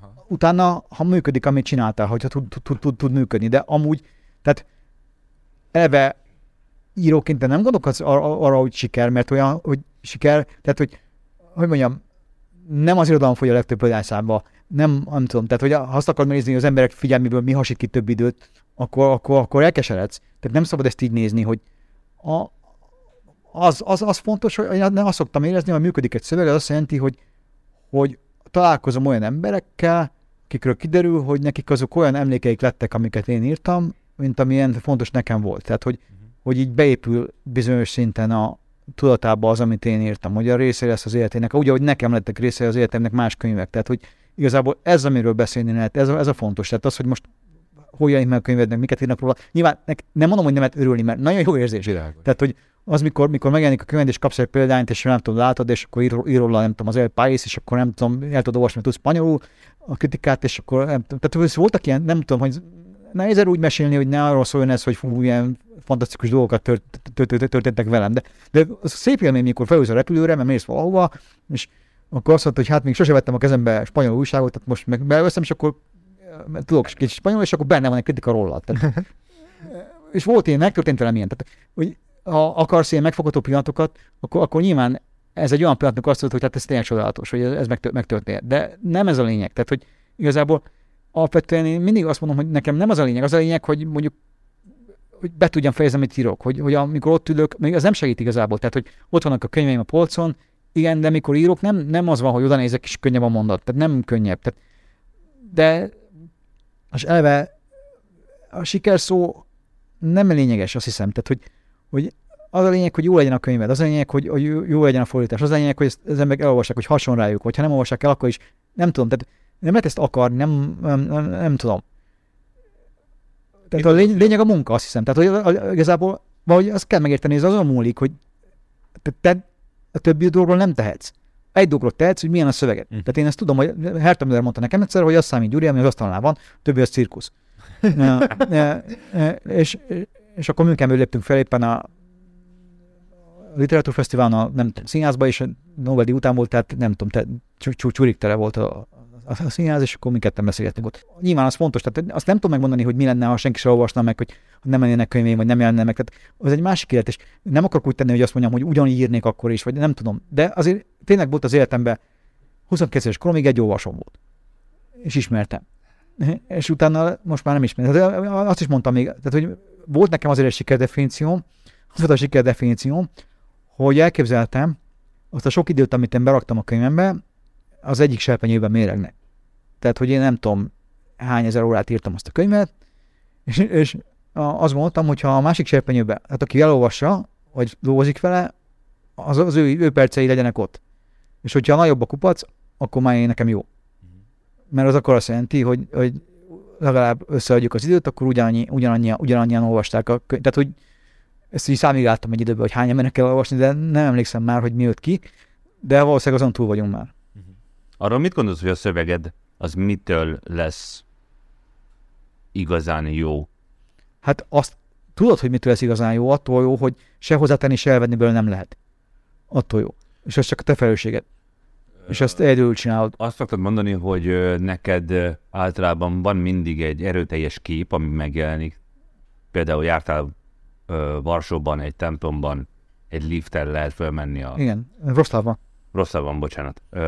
A, a toronyba, és hogy az a lift, az úgy néz ki, mint egy ilyen lakótelepi lift.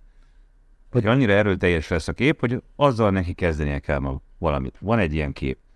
De hogy onnantól kezdődően, hogy mit alakul ki ebből a képből, az olyan, azt szoktad mondani, mint hogyha te egy kulcskon keresztül átnéznél valahova máshova. Igen. Ez olyan, mint hogyha az ember a tudatalattiába tekintene be? Hát hiszen, valami, igen, hisz, hiszen azt is mondod, hogy onnantól kezdődően, hogy a történet hogyan alakul, arra nincsen ráhatásod. Arra van ráhatásod, hogy egyes szám első személybe írd, hogyan legyen a szerkesztés, tehát vannak egy könyv megalkotása során tudatos döntések, de a történetnek, a cselekménynek az alakulása az a kulcsukról érkezik hozzá. Igen, igen. Tehát ez nagyon meglepő. Ez az a szép, hogy ez a szép az írásban, ezek a nagy pillanatok, mikor meglátsz valamit, ami nem tudod, hogy honnan jött, nem is nagyon akarod megmagyarázni, de nyilván lehetne megmagyarázni, tehát nem lehetne elemezni talán, de nem mindig lehet. Tehát például mondjuk konkrétan itt, ebből lett egy ciklus, ami ebben a templomban játszódik. Egy, egy hát van egy készülőkönyv, amivel nem tudom most mi lesz, mert nagyon utolérte a háború, mert ez a regény, az nem, hát én regényként voltam rá, de most nem tudom, hogy mi lesz vele, mert tényleg az arról szólt, hogy van egy háború, a, úgy nagyjából valahol, ami Ukrajna és Lengyelország. És ott van egy háború, egy háború után látszódik ez a könyv, és például ez a liftajtó az oda vezetett, hogy megláttam egy liftkezelőt, aki nem létezett már, de megláttam egy liftkezelőt, aki egy hadirokkant akit játszaknak hívnak, és akkor róla van ott hét történet ebbe a templomba. Aki, aki, aki az a dolga, hogy mint háborús veterán, az a jutalom a munkája, hogy a kezeleti a liftet, tehát ebből tud megélni tulajdonképpen. És ez egy nagyon durva posztháborús történetemből egy idő után kiderül hét novellá, kiderül bele, hogy ő mit csinált a háborúba, vele mit csináltak háborúba, és a templomban mi volt a háborúba. És ott tényleg háborús bűnösök vannak, tehát hogy egy nagyon durva népírtásos háború után vagyunk, és én, és én mindig azt mondtam, amikor az első regényem írtam, amikor kérdezték, hogy ez hol játszódik, a pusztítás könyve, hogy valahol Európában két háború között. Mert én nem vagyok egy történelmi regényíró, tehát hogy én nem állítottam sosem, hogy az én könyveim történelmileg pontosan azonosítóan hitelesek, hanem azt mondtam mindig, hogy a hangulatuk ír le bizonyos dolgokat.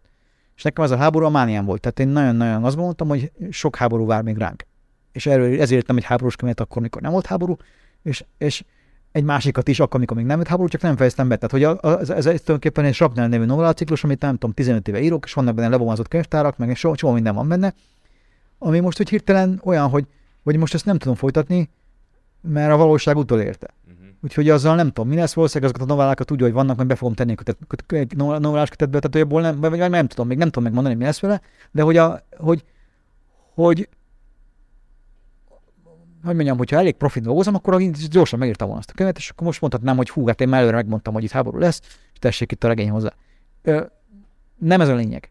Az a lényeg, hogy, hogy én megláttam, hogy van az a székesegyház, hogy abban mik történnek, és, és akkor egy csomó dolog úgy összeállt, és lett belőle tulajdonképpen egy filmre való történet. Tehát, hogy annyi, a pont, abból, abból mondjuk lehetne egy filmet csinálni, annyi, annyi a, az, a, az a történet, egy a másfél órányi történet. Tehát egy kis regényi anyag mondjuk. De azt én nem tudtam, hogy én erről akarok írni, csak azt a vasajtót megéreztem.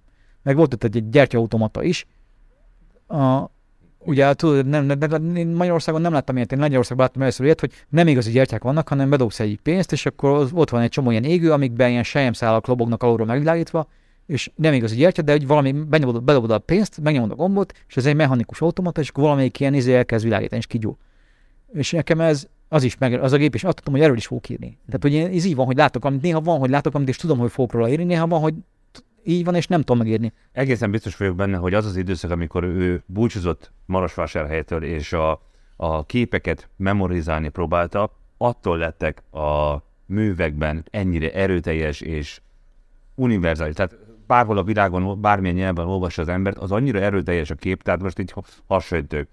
Akkor, amikor a nagymama a hangyabolyt ö, írtja, vagy a porhót, a, és egy hógolyót eldob a hős, és így a, nem tapad össze a hógolyó, hanem csak így szétporlik a levegőben. Ezek annyira erőteljes, ö, tehát meg, megelevenedik a kép előtte, és ez biztos, hogy szerintem honnét jön, hogy ö, gyerekként te ezt folyton játszottad, hogy memorizálod. Hát igen, nagyon erős, a, tehát nagyon erős vizuális vizitás nagyon, nagyon erősen fontos nekem, de közben meg nem. Tehát, hogy nem csak az. Tehát az ott a szerencsém, hogy időben rájöttem arra is, hogy ez a hazugság.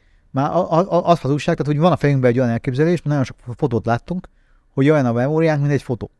Tehát, hogy azt gondoljuk, ugye, hogy aki jó, akinek jó a memóriája, az, az, annak fotók vannak a fejében. De ez nem igaz valószínűleg, nem így működik a memória, hanem a memória egy sokkal összetettebb dolog, egy egész testi érzékelés feltételez inkább, és a tapintás, a szaglás, és az, hogy te emlékszel, tehát a, nagyon reflexív dolog a memória szerintem, tehát az megtanulás is reflexív, tehát arra emlékszel, hogy hogyan tanultál, uh-huh. úgyhogy ez egy nagyon összetett dolog, és én ezt gyorsan megtanultam, hogy ez, ez, ez kell látni, ez, e, ez kell valahogy megtalálni, és ezért mikor írok, a képek nagyon erősek, de nem csak a képek, tehát a tapintás is, a, ennek az egész fizikai plaszticitása nagyon, nagyon erős, és engem ez milyen érdekelt is, tehát hogy mikor az első regényem írtam, ott az volt az axioma, mindig vannak axiomák a könyveim mögött, amiket nem írok bele a könyvbe, mert hát hogyan írnám bele őket, de én tudom, hogy mire épülnek. És ott az volt a lényeg, hogy az érzékelés teljességét akarom megcsinálni, anélkül, hogy ezt nyelvileg ö, tudatosítanám a elbeszélőben.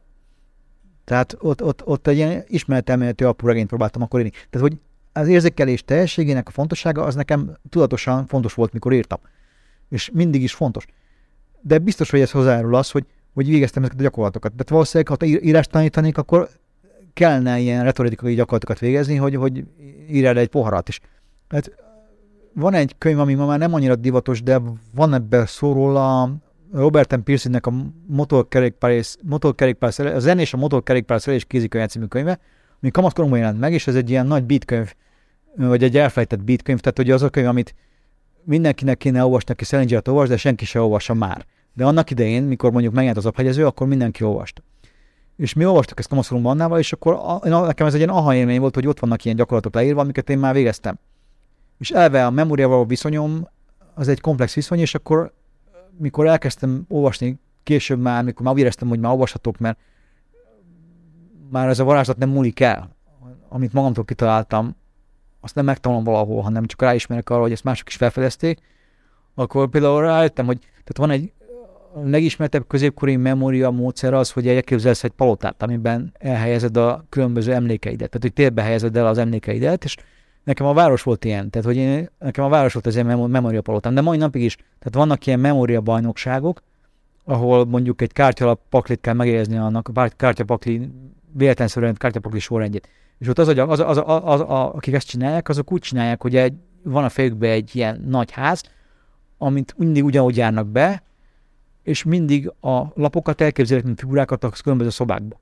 Tehát neki azt kell megjegyezni, hogy a pikkász pingpongozik a pingpongterembe, és utána ő mindig az zuhanyzóba megy, ahol a, a, a Bobby Dáma zuhanyzik. Tehát, tehát hogy is, ő, mikor a lapokat sorba rakja, akkor ő ezt az utat jár be fejbe. Tehát, hogy ez egy létező módszer, csak én mikor ezt kitaláltam, én nem tudtam erről, de valószínűleg így működik, mert azt gondolom, hogy ennek evolúciós napja van. Tehát nagyon fontos volt egy időben térbe rakni az emlékeket, mert ugye arról volt az életünk, hogy vadászunk, és tudjuk, hogy mi, tudnunk kell, hogy mi hol van, és az emlékeket össze kell kapcsolni a, a térrel. Tehát szerintem nagyon erősen tér, térbeli az emlékezet.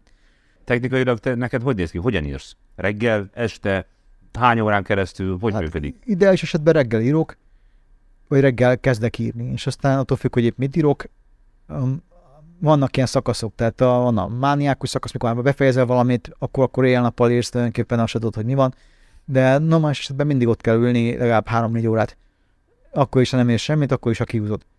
Tehát, hogy az ideális az lenne, és ezt nem még tudom megcsinálni, de az ideális élet az úgy nézne ki, hogy, hogy reggel mondjuk a sport és reggeli után rögtön nehéz dolgozni, úgyhogy nem is gondolkozom máson, és akkor ott ülsz három vagy négy órát legalább, és akkor utána megint valami fizikai csinálsz. Főző például, azért, azért főztem már sokat, megírtam sokat főzésről, mert utána tényleg a kenyeret vagy valami megfogható dolgot csinálok, aminek van tényleg konkrét eredménye, mert az írás az a baj, hogy hogyha nem fejezed be, amit épp írta, és azért nem mindig alatt kezd meg, akkor úgy tűnik, hogy semmi nem történt. És a kétség mindig benned van, tehát lehet, hogy másnap kidobott, tehát ezért, ezért ez egy ilyen, nem történik semmi. Történik, de nincs eredménye.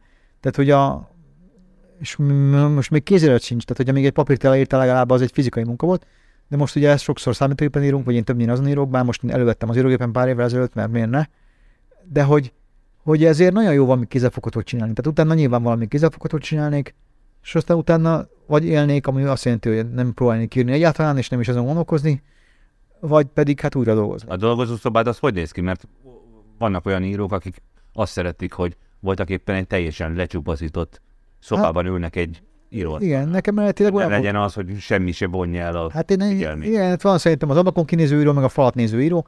Én a falat néző író közé tartozom, és van is falam, amit tudok nézni, de azért vannak, tehát most már nem olyan üres a szobám, mint régen volt, tehát hogy lassan megtelt, tehát vannak benne most már nem tudom, festmények, falam, meg nem tudom, de van azért elég nagy üres fal, amit szeretek nézni.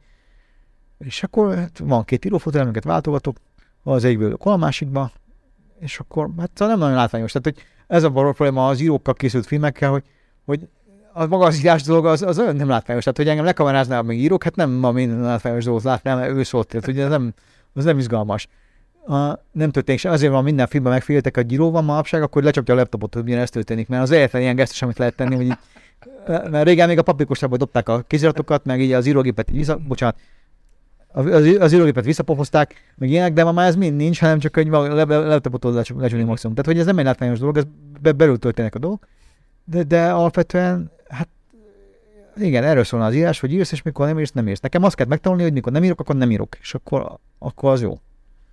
az írásnál még. Azt mondtad, hogy ez nagyon egyfelől nem egy könnyű dolog, másfelől pedig nagyon depresszív, és nagyon, nem is tudom pontosan, hogy fogalmaztad, de az a lényeg, hogy bele lehet halni. Hát igen, azt Ezt éreztem. hogy, hogyan, hogyan kell értelmezni? Hát én azt éreztem még, amíg a, a, a pusztítás könyvét írtam, azt gondoltam, hogy az életveszélyes, az, a könyv vagy életveszélyes, hogy az, az, az a, a, a, a, könnyen lehet, hogy a, nem tudom, tehát hogy nem fog tudni kimenni a a lakásból soha, ho- hogy ott halok meg. Tehát, hogy, hogy érted, fekszem a, egy galéria, egy kicsi sötét lakás volt, és a galérián írtam, akkor, és ott még, tehát hogy egy ilyen barlangot képzelj el, ha vagy sötétbe is, hát hogy nem fog tudni lemenni a lépcsőn se, hogyha nem sikerül befejezni a jelenetet. Tehát, hogy ilyen nagyon-nagyon, nem tudom, az életveszélyes időszak volt. Így éreztem, hogy életveszélyes, hogy És most is megvan még ez az életveszélyes viszony az írással? I- igen. Tehát, de, tehát, hogy meg kell legyen, mikor ott vagy, meg kell legyen. Tehát ez nagyon-nagyon tényleg, tényleg, mikor egy jelenet nem sikerül, mikor valami nagyon-nagyon-nagyon-nagyon dolgozol valamin, és egyszerűen nem áll össze, és sötét, és olyan dolgokat írsz, amit nem akarnál megírni, nem ezt akarod megírni, tehát, hogy miért írom ezt, miért ilyen vad, nem tudom, akkor, akkor, akkor azt érzem, hogy igen, az nálam nagyobb erő, amivel viaskodom, de, de annyiban könnyebb, hogy nem könnyebb valójában, de hát, de mikor már tudod, hogy van ilyen, tehát hogy a, mondjuk a krízisről tudod, hogy ez már volt, és közben ugyan azt érzed, hogy abban vagy. Annak idején nem mertem ilyenkor felállni a munkából. Mert azt éreztem, hogy ha abba hagyom a jelenetet, amíg nincs kész, akkor nem fogom tudni befejezni. Mert valahogy feladom, vagy más írok közben. Tehát, hogy mikor az első regény, amíg írtam, egyáltalán nem írtam novellákat közben. Mert azt éreztem, hogy akkor kiszállok a regényből, kész vége, elsüllyed az a hajó. És ez egy jelentős önpusztítás volt abból a szempontból, hogy akkor még nem ismertem magam, tehát nem tudtam, hogy mondjuk, hogy mondjam, láttam egy képet, ami nagyon intenzíven működött, de nem illett a regénybe. És akkor azt nekem meg kellett várni, amíg az úgy valahogy eloszlik. Hogy nem gondoltam, hogy kiszállok a regényből, és elkezdem azt írni. És ezért hosszú ideig írtam a regényt, és nem írtam közben mást. Most annyi változott, hogy már tudom, ha ilyen történik, hogy egyszerűbb a képet megírni, kiszáll, ki lehet, tehát hogyha valami más bejön, akkor ki lehet szállni a regényből, nem az van, hogy ezt a hajót vagy így el kell kormányozni, hanem akkor kiszállok, megírom. És akkor nem vissza, vissza, visszaszállok. Tehát tudom, hogy nem az történik, hogy akkor elsüllyed a hajó, ha nem vagyok rajta, hanem az ott marad, megvár engem. Tehát, hogy ilyen szempontból könnyebb lett a munkám, hogy ismerem magam jobban, tehát tudom, hogy nem tragédia. Tehát az első regénynél tényleg az, az, az, az volt a legnehezebb ezért, mert nem ismertem a módszeret, nem, nem, nem ismertem a módszert, nem tudtam azt, hogy mondjuk megtanultam közben, hogy, hogy de vannak ilyen fizikai hekkek, hogy, hogy elmegyek sétálni. Tehát, hogy, hogy el lehet menni sétálni. Tehát mondjuk, ha mágiát írtam, akkor már tudtam, hogy nekem napi két órát kell sétálni, mikor nagyon írok, mert akkor megoldódnak azok a problémák, amiket ott, ott helyben nem tudok megoldani. Azt értem, hogy a gyerekkorod, illetőleg a Románia, illetőleg ez a hatalmi diktatórikus berendezkedés mennyire meghatározó te pályádban, de mégis azt érezni rajtad, hogy egy kiegyensúlyozott, boldog, szeretettel teli családban nőttél föl. És ehhez képest a műveidben elég jelentősen vad, fájó, kemény dolgok fogalmazódnak meg. Mire vezeted ezt vissza? Hát én azt gondolom, hogy minden viszony hatalmi viszony. És a minden hatalmi viszony arra csábít, hogy ezzel visszaélnek.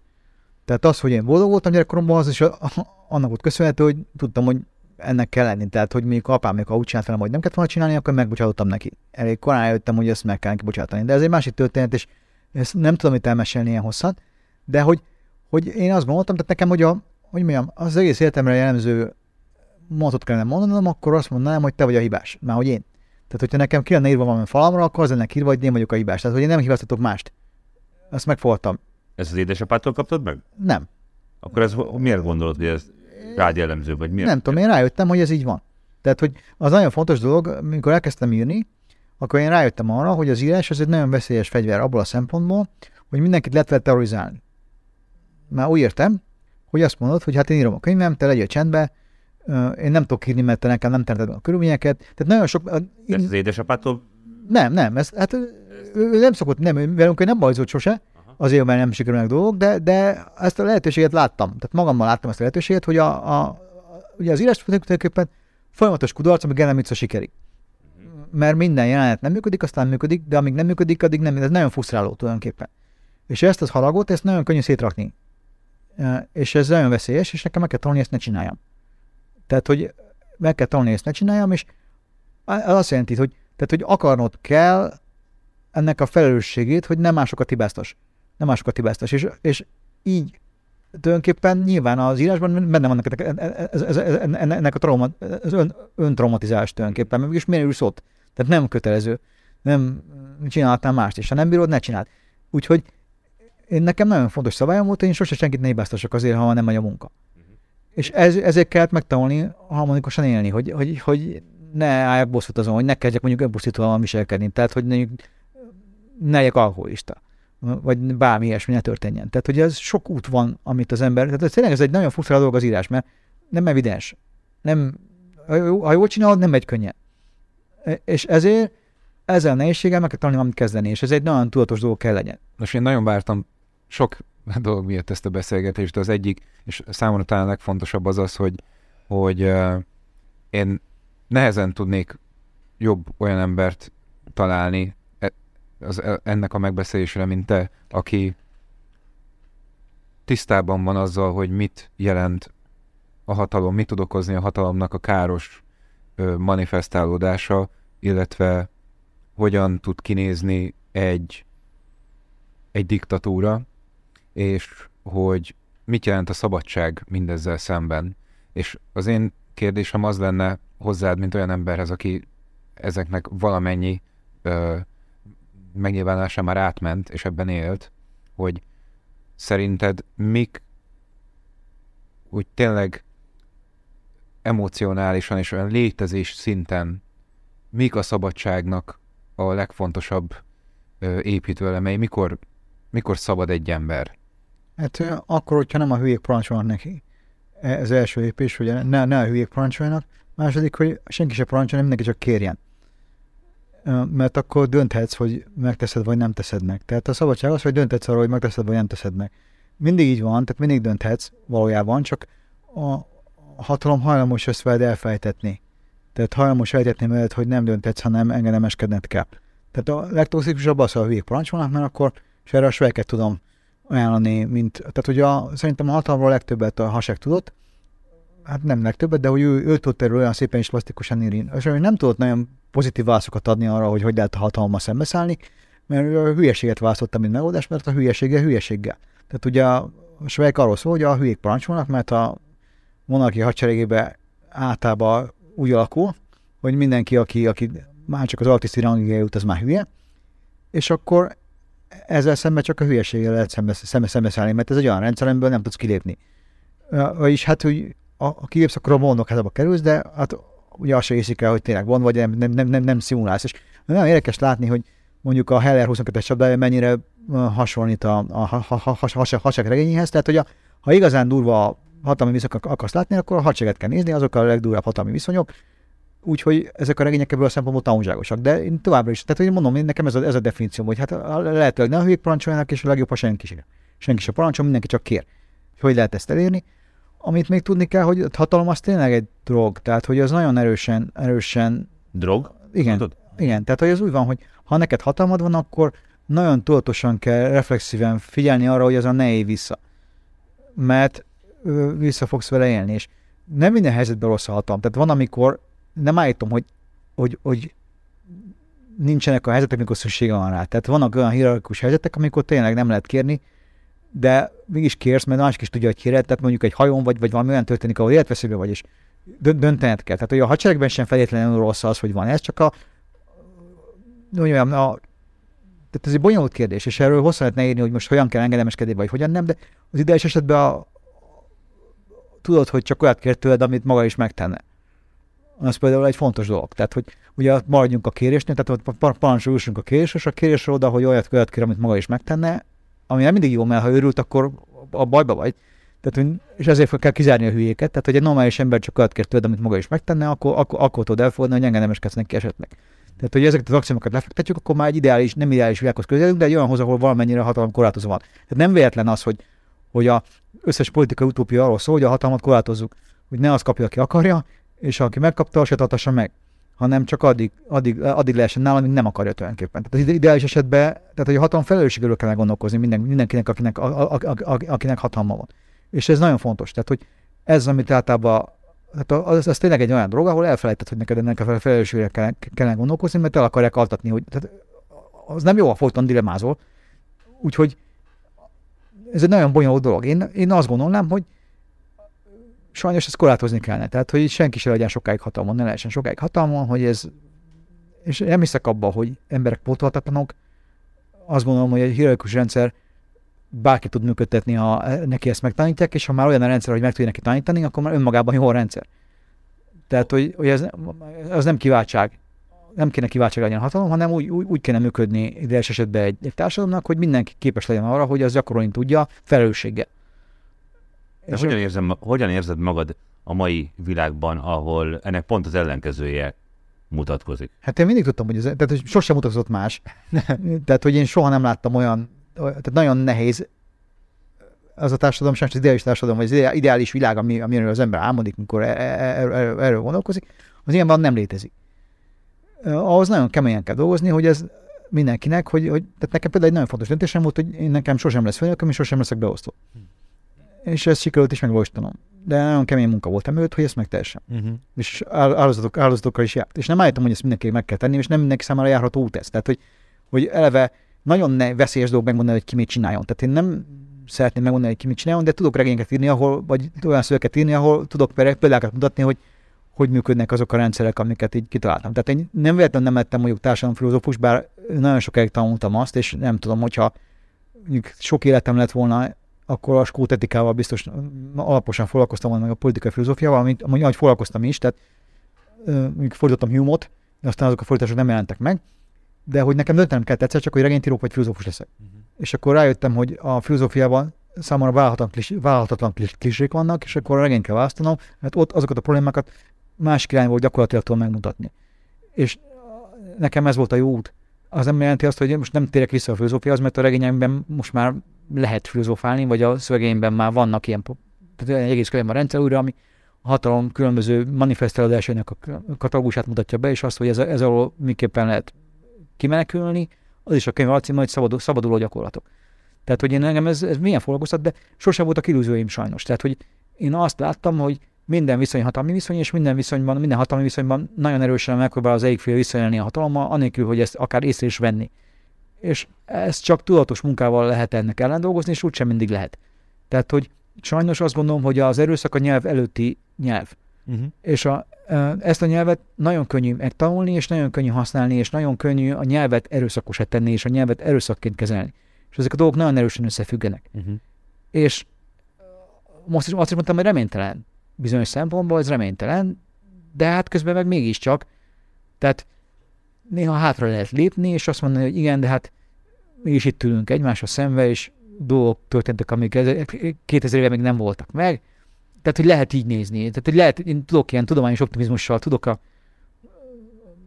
tudományos optimizmusról tekinteni jövőbe, de többnyire azért mégis a disztópiákat látom, lát, lát, látom meg. De hát majd meglátjuk. Tehát vannak nagyon sötét írásaim a jövőről, vannak nagyon világosak csak azoknak nagy része nincs kész, mert vagy az nehezebb. Szerintem nehezebb egy szép és pozitív utópiát írni, mint egy disztópiát, mert a, a hatalom nyelvét jobban ismerjük, mint a, a, a hatalomról való lemondás nyelvét. De ez egyébként pont ezért kérdezlek téged, mert azt gondolom, hogy, hogy ezek olyan dolgok, amik, amik e, e, sokszor beszélgetésekben úgy jönnek elő, hogy, hogy ezekkel tisztában vagyunk, és ezeket úgy gond, néha úgy gondolunk ezekre, mint hogyha ezeket mindenki tudná. És szerintem ez egy illúz. Én legalábbis a magam, jó, most saját számlámra beszélek, sokszor beleesek abba a tévhitbe, hogy, hogy ilyen dolgokon mindenki gondolkozik, és ezeket a problémákat mindenki látja, és ezeknek a súlyosságát mindenki felismeri, de, de nagyon gyakran pofonszerűen fel kell ébrednem ebből az államból, mert ez tökre nem így van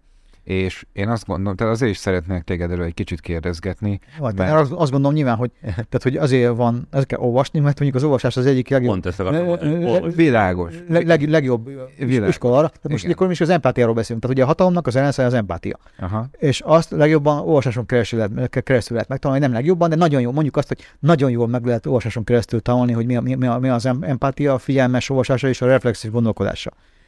Az, hogy ezt hogy lehet tanítani, tehát nyilván erre tehát lehetne ezt jobban és többet tanítani, és akkor eljutatnánk gyakorlati késhez is, hogy hogyan neveljünk olvasó embereket, vagy hogyan figyeljünk oda arra, hogy mit, mit, mit olvasunk, hogyan tanuljunk empátiát.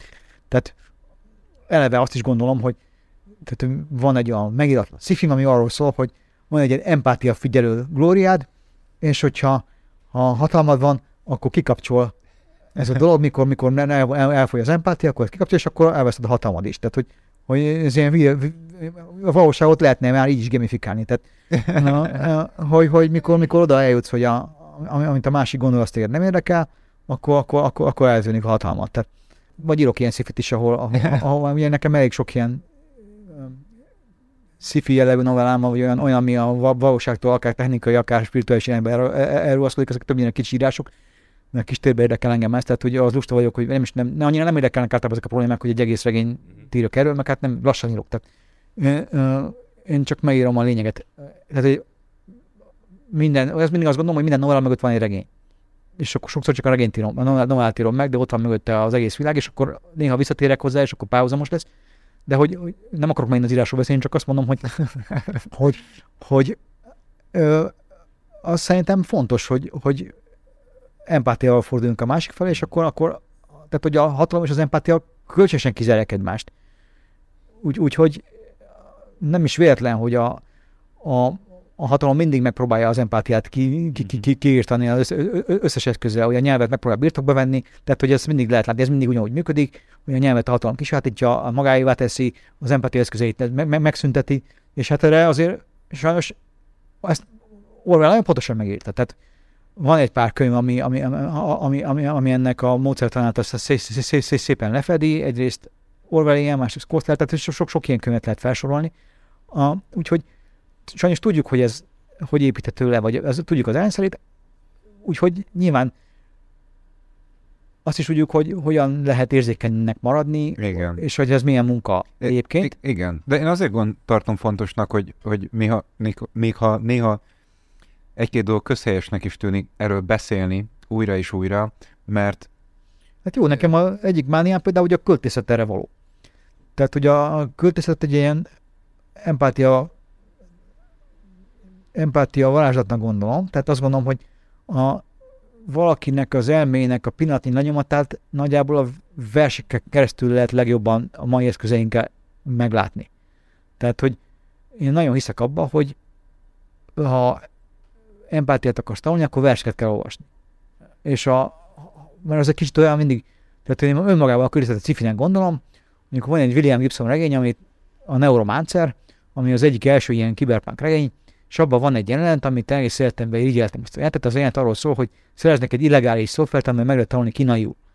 Mert ez be van tiltva, de ugye egy öreg kínai nyelvtudósnak a minden tudását így be tud dugni egy, csip, egy csipként az agyadba, és akkor van egy, nem, nem merem olvasni a könyvet, mert annyira gondolkodtam az élményre, hogy már ilyen nagyon úgy emlékszem rá, mint hogy ez egy ilyen gyönyörű, nagy, nagyon kivonuló hosszú nyelv, lehet csak egy fél mondat. De hogy, hogy ez benne van, hogy, hogy így, ez betölti ezt a szoftvert, és akkor így az agyába kivonlik a nyelvnek a minden árnya, minden árnyatos, minden szépség, mint egy hatalmas lombos fa, ahol, ahol ott van minden az összes regiszter, és nem kínai tud, hanem minden tud a kínai kultúráról, és a nyelvet úgy tudja, ahogy egy kínai, öreg kínai nyelvtudós tudhatja.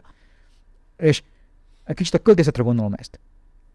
Hogy mondjuk, ha elolvasod a elolvas egy Vörös Sándor verset, elég filmesen is sokszor, és ha jött, hogy hasson, hasson, akkor valahogy abba az állapotba kerülsz, ahol ő volt. Hogy egy kicsit az ajába vagy. Hát szerintem a költészet tudja ezt legjobban. Nem minden vers, és nem mindig, és nem minden helyzetben, és nem mindenkinek, de az is egy ilyen életcél, hogy összegyűjtsd azokat a verseket, amik neked ezek, amik, amik, amik veled ezt csinálják.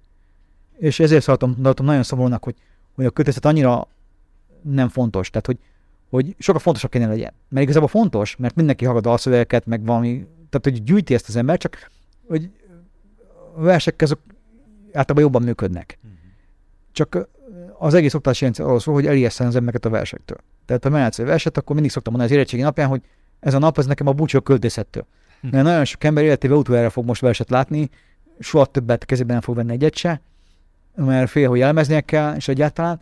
Úgyhogy nekem, én azt gondolom, hogy tehát versolvasó emberként, aki érzékenyen olvas verseket, akkor, akkor lehet empata. Nem feltétlenül, mert azért azt is lehet, tehát hogy beszélhetnénk sokat arról, hogy hogy tudja az propaganda is. Tehát, hogy a csasztoskörös költészet, de mondjuk az érzékeny alany- alanyi költészet, mondjuk mondjuk annyiba, hogy az érzé- érzékeny alany- alanyi költészet, az, az, az, az, az biztos, hogy segít abban, hogy empata legyél. Mit jelent ez a szabadság? Hát az, hogy nem a hülyék parancsolnak, és senki se parancsol, csak mindenki kér. És egy párkapcsolatban? Ah, ott is. Tehát, hogy a ideális esetben egyenlőek vagytok, akármilyen nehéz is ez. Több mint 30 éve vagy együtt az Annával.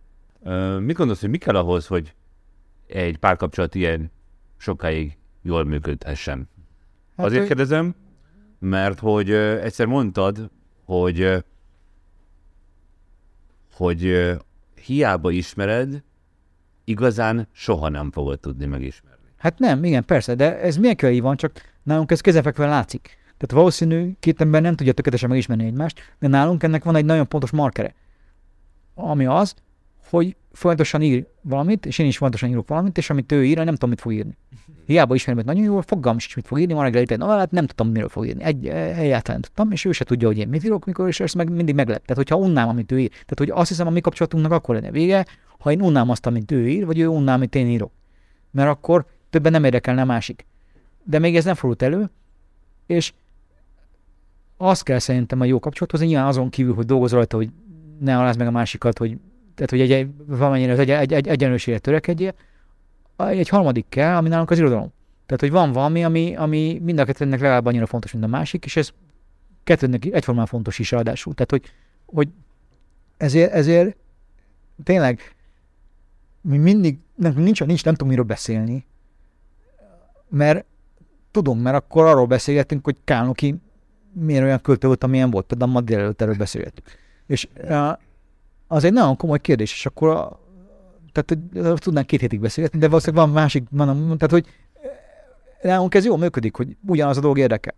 Mhm. És, és nem állítom, hogy ez mindig lehetséges, tehát nem tudom azt mondani, hogy ez a recept tessék, találj egy ilyen embert, de, de, de, de azért fontos szerintem. Szerintem van még egy fontos aspektus, mégpedig az az, hogy te kimondtad, hogy egyáltalán nem vagy meggyőződve arról, hogy az egész életeteket együtt fogjátok leélni. Tehát, hogyha már úgy állsz egy kapcsolathoz, hogy, hogy az véges lehet, akkor sokkal inkább Hát, ez, értékesnek gondolja talán az ember. hát valójában az arról szólt, hogy mi sosem fogadkoztunk.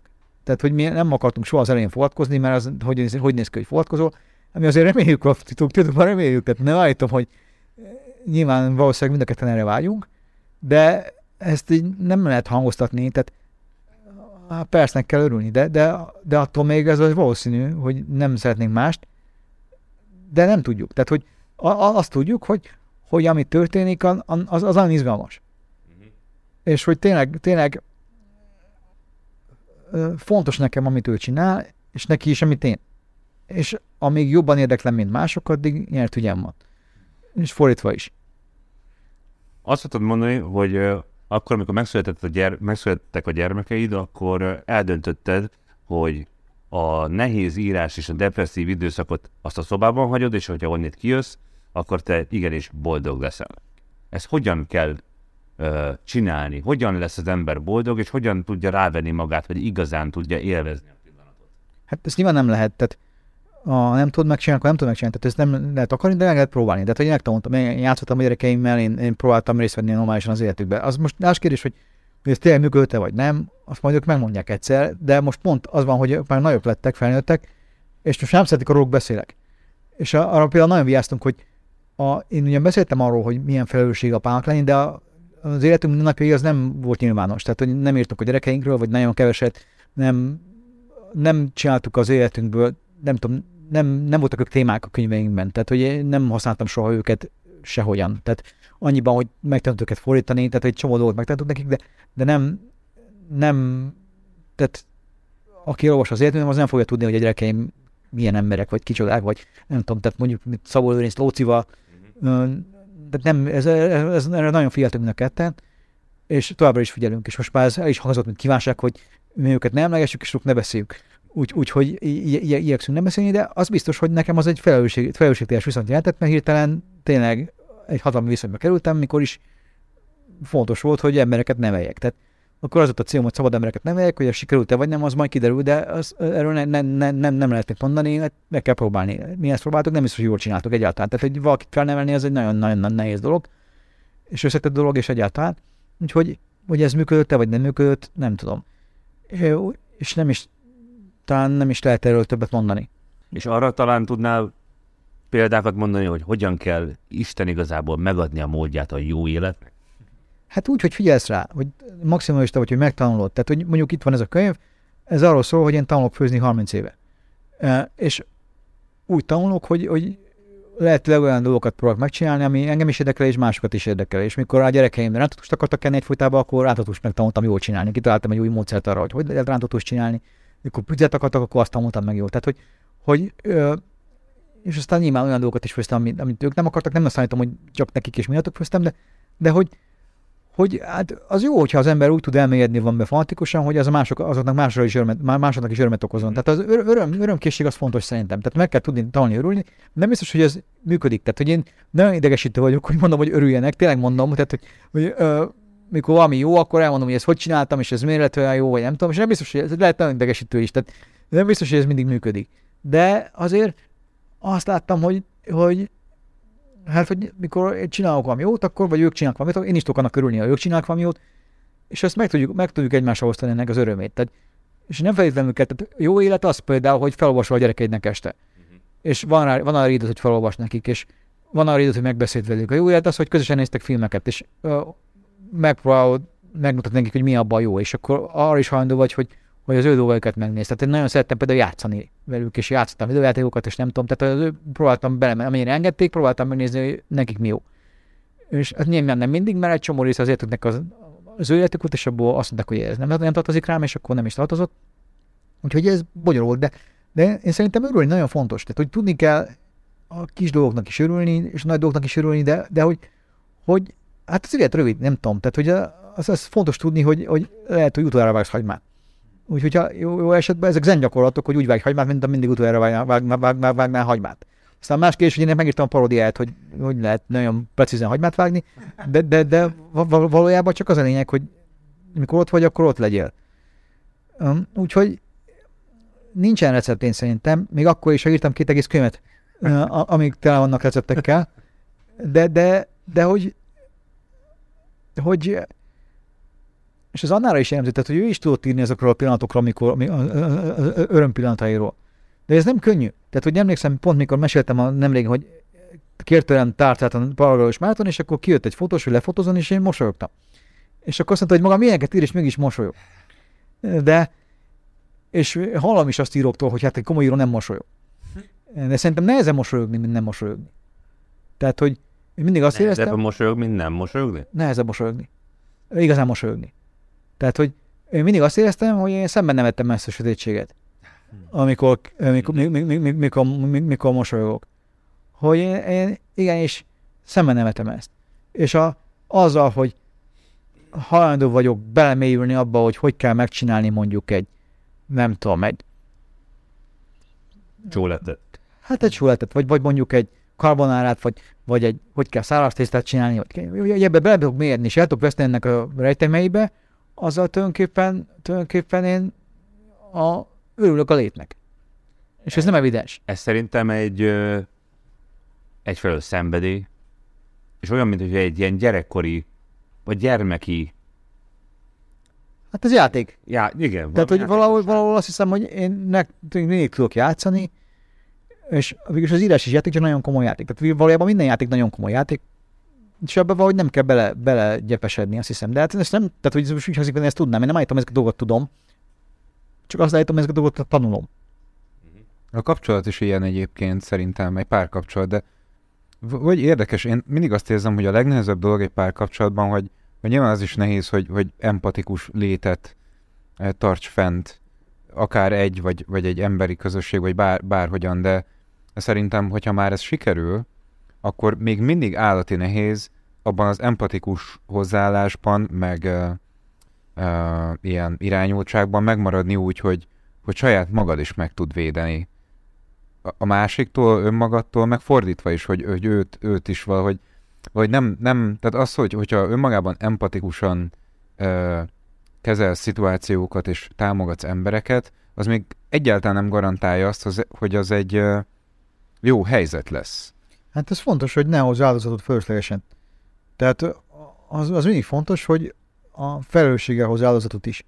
Mert sokszor egy kapcsolat arról szól, hogy te áldozatozol, áldozatozol valamilyen ügyben, de azt meg kell beszélni. Azt meg kell mondani, hogy ezt csinálod, ezt ki kell mondani, hogy, és annak azt, azt felelősséget, tehát adni is felelősséget kell. Uh-huh.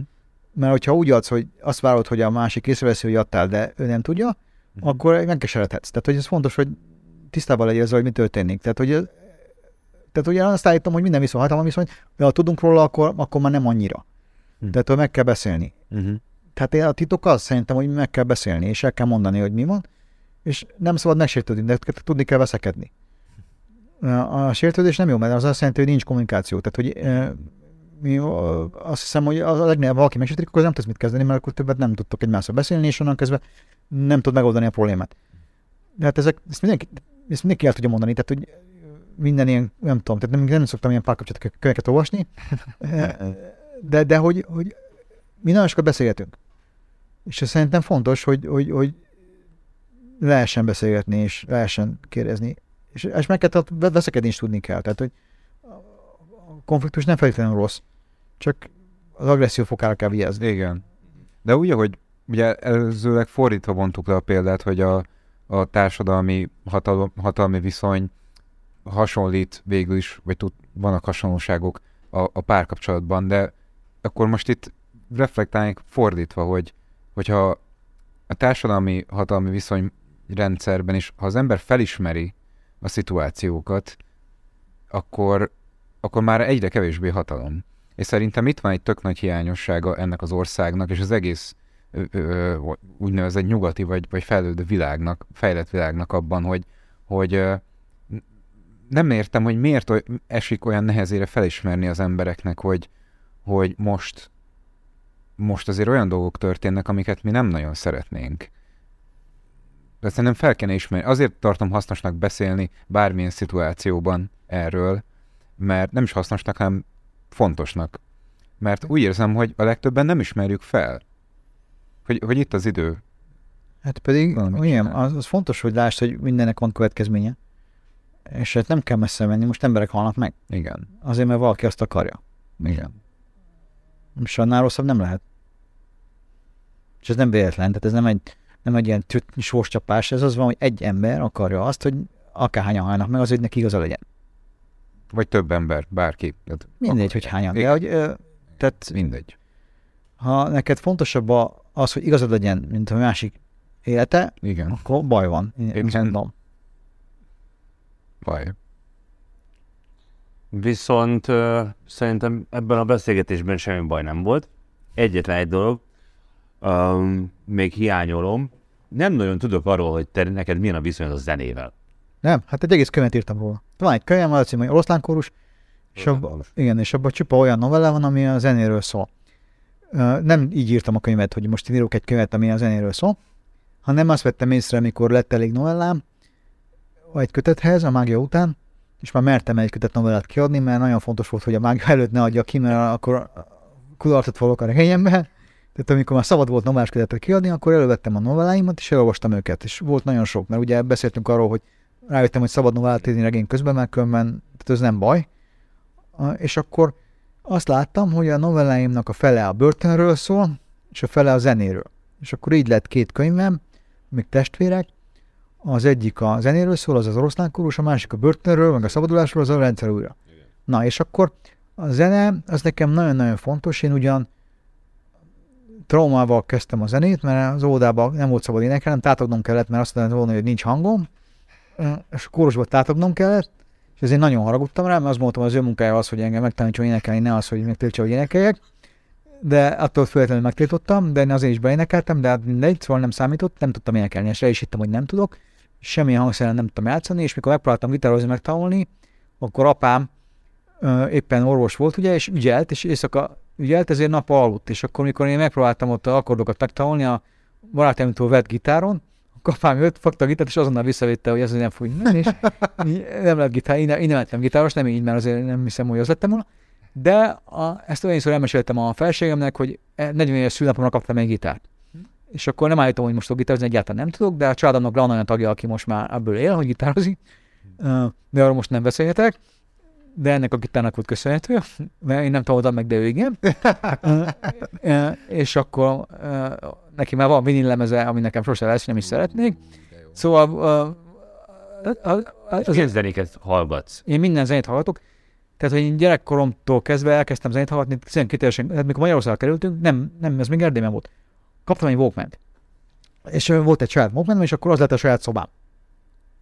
Annyiban volt probléma, hogy nem volt elég zene, mert akkor még a kazetta korszak, mi most egyébként megint van kazetta korszak, mindegy, de a lényeg az, hogy, hogy aztán amikor Magyarországra kerültünk, akkor el kellett, el kellett kezdeni zenéket összeszedni mindenkitől, meg mindenhogyan. Én mindenféle zenét hallgatok, és nagyon intenzíven, és nagyon módszeresen, és ö, utána úgy dolgozom, hogy zenét, a zenére írok több, többnyire. Tehát, hogy a, Wow. én mindig fülhallgatót használok, és mindig zenét hallgatok, és mindig különböző zenéket. És Nem- inspirálódsz a zenéből? Hát nem lehet ezt megmondani konkrétan. Vagy inkább úgy csinálod, hogy beteszel olyan zenét, ami éppen ahhoz a történet, Nem. ami... A, Nem tudom, ezt nem tudom megmondani, ez elég misztikus, hogy milyen zenéket választok, és néha előfordul például, hogy lupolok valamit hosszú ideig, tehát és van egy konkrét szép történetem, több is van egyébként, mert még olyan is volt, hogy utána a zenészekkel megismerkedtem, akiknek a dalait lupoltam. Uh, például tegnap volt nálam Juhász Gábor, akit én egy nagyon nagy jazzgitárosnak tartok, és nagyon-nagyon szeretem őt, Fantasztikus a Gabi. és elhozta a lemezét, az újat, a, az majd Planets, és nagyon tudom ajánlani, és neki például van egy lemez, az a címe 1978, és én azt nagyon-nagyon sokat hallgattam, amíg a mágiát írtam. És paradox módon a mágiát én Észtországba fejeztem be, és pont Gábornak a, ezt a lemezét hallgattam, ami arról is egy számot az Alt- Alta Viszkit, ami, ami egy, hát Észtországról szól, mert Gábor, Gábor félig ész, de ezt akkor nekem nem esett lehet, hogy ez így összeáll. Tehát, hogy történt ilyen, vagy egyszer például megtörtént az, hogy Tóth Everinnek van egy Csetamás lemez, ami ilyen Csetamás tribut, tribut lemez, Tóth Everin és Lantos Zoli énekeltek egy számot, a, hát hogy Zoli hegedült, és Everin énekelt, meg üvöltött, és akkor én abból kilúpoltam 30 másodpercet. Én egyébként nagyon ritkán hallgatok magyar szöveget, mert a írás közben az zavaró. Ja, ja. ja. Ö, mert a szavak vannak benne, úgy értem, hogy zavaró. Tehát hogy ezért, ezért, ezért általában más nyelven lehet, de a magyarul ritkán. De ebben van egy ilyen 30 másodperc, amíg Evelyn elég hangosan ült, és nagyon szép, és azt lupoltam három hónapig.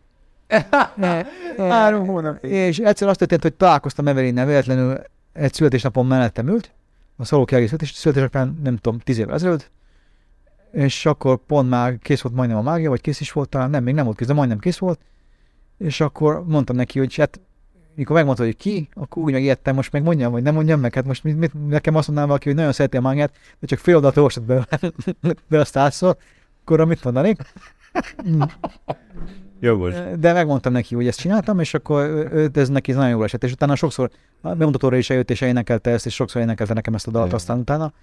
És, és aztán lépte fel Lantos Zolival is, és ő is. Tehát, hogy ez voltak ilyen, tehát én sokszor előfordult, hogy zenészekkel közösen fel, fel, fel, fel, felléptem, vagy olyan is volt, hogy inspiráltuk egymást anélkül, hogy tud- tudtuk volna, például nagyon szeret, mindenféle zenét hallottok, mondjuk black metalt is, és a magyar progresszív black metal egyik leg, vagy a magyar progresszív black metal nekem Kátai Tamás, akinek a Die Catafalque nevű zenekara, egy személyes household zenekar az ő, és én ezt nagyon sokat hallgattam, és egyszer, mikor úgy alakult, megírtam neki ezt, hogy én a mágia írása közben ezt hallgattam, és akkor meg írta, hogy ő meg olvasta a mágiát, amíg zenéket csinált.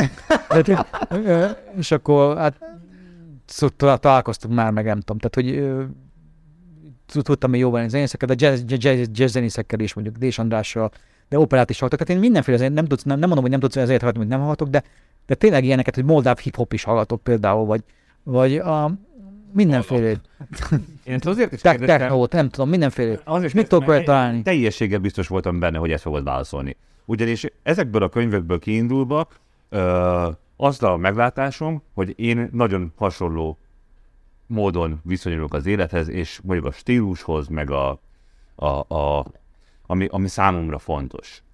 Ebben az szerepel, hogy te biztos vagyok benne, hogy nem vagy egyáltalán válogatós. Mindenféle ételből meg tudod találni azt, ami igazán jó, de ezt már hányszor beszéltük egymással. Én például soha nem tudom megérteni azokat az embereket, akik valamilyen az élet valamely területén válogatósak. Kizárítnak egy csomó igazán fontos és jó ö, dolgot az életünk. És zenével ugyanez. Hát ez bonyolult azért, mert tehát, hogy én gyerek, nagyon máutas gyerek voltam, és ez bonyolult. Tehát, hogy azért a, a válogatás az evolúciósan indokolt. Tehát, hogy azért válogatunk, mert dolgok mérgezőek. Tehát, hogy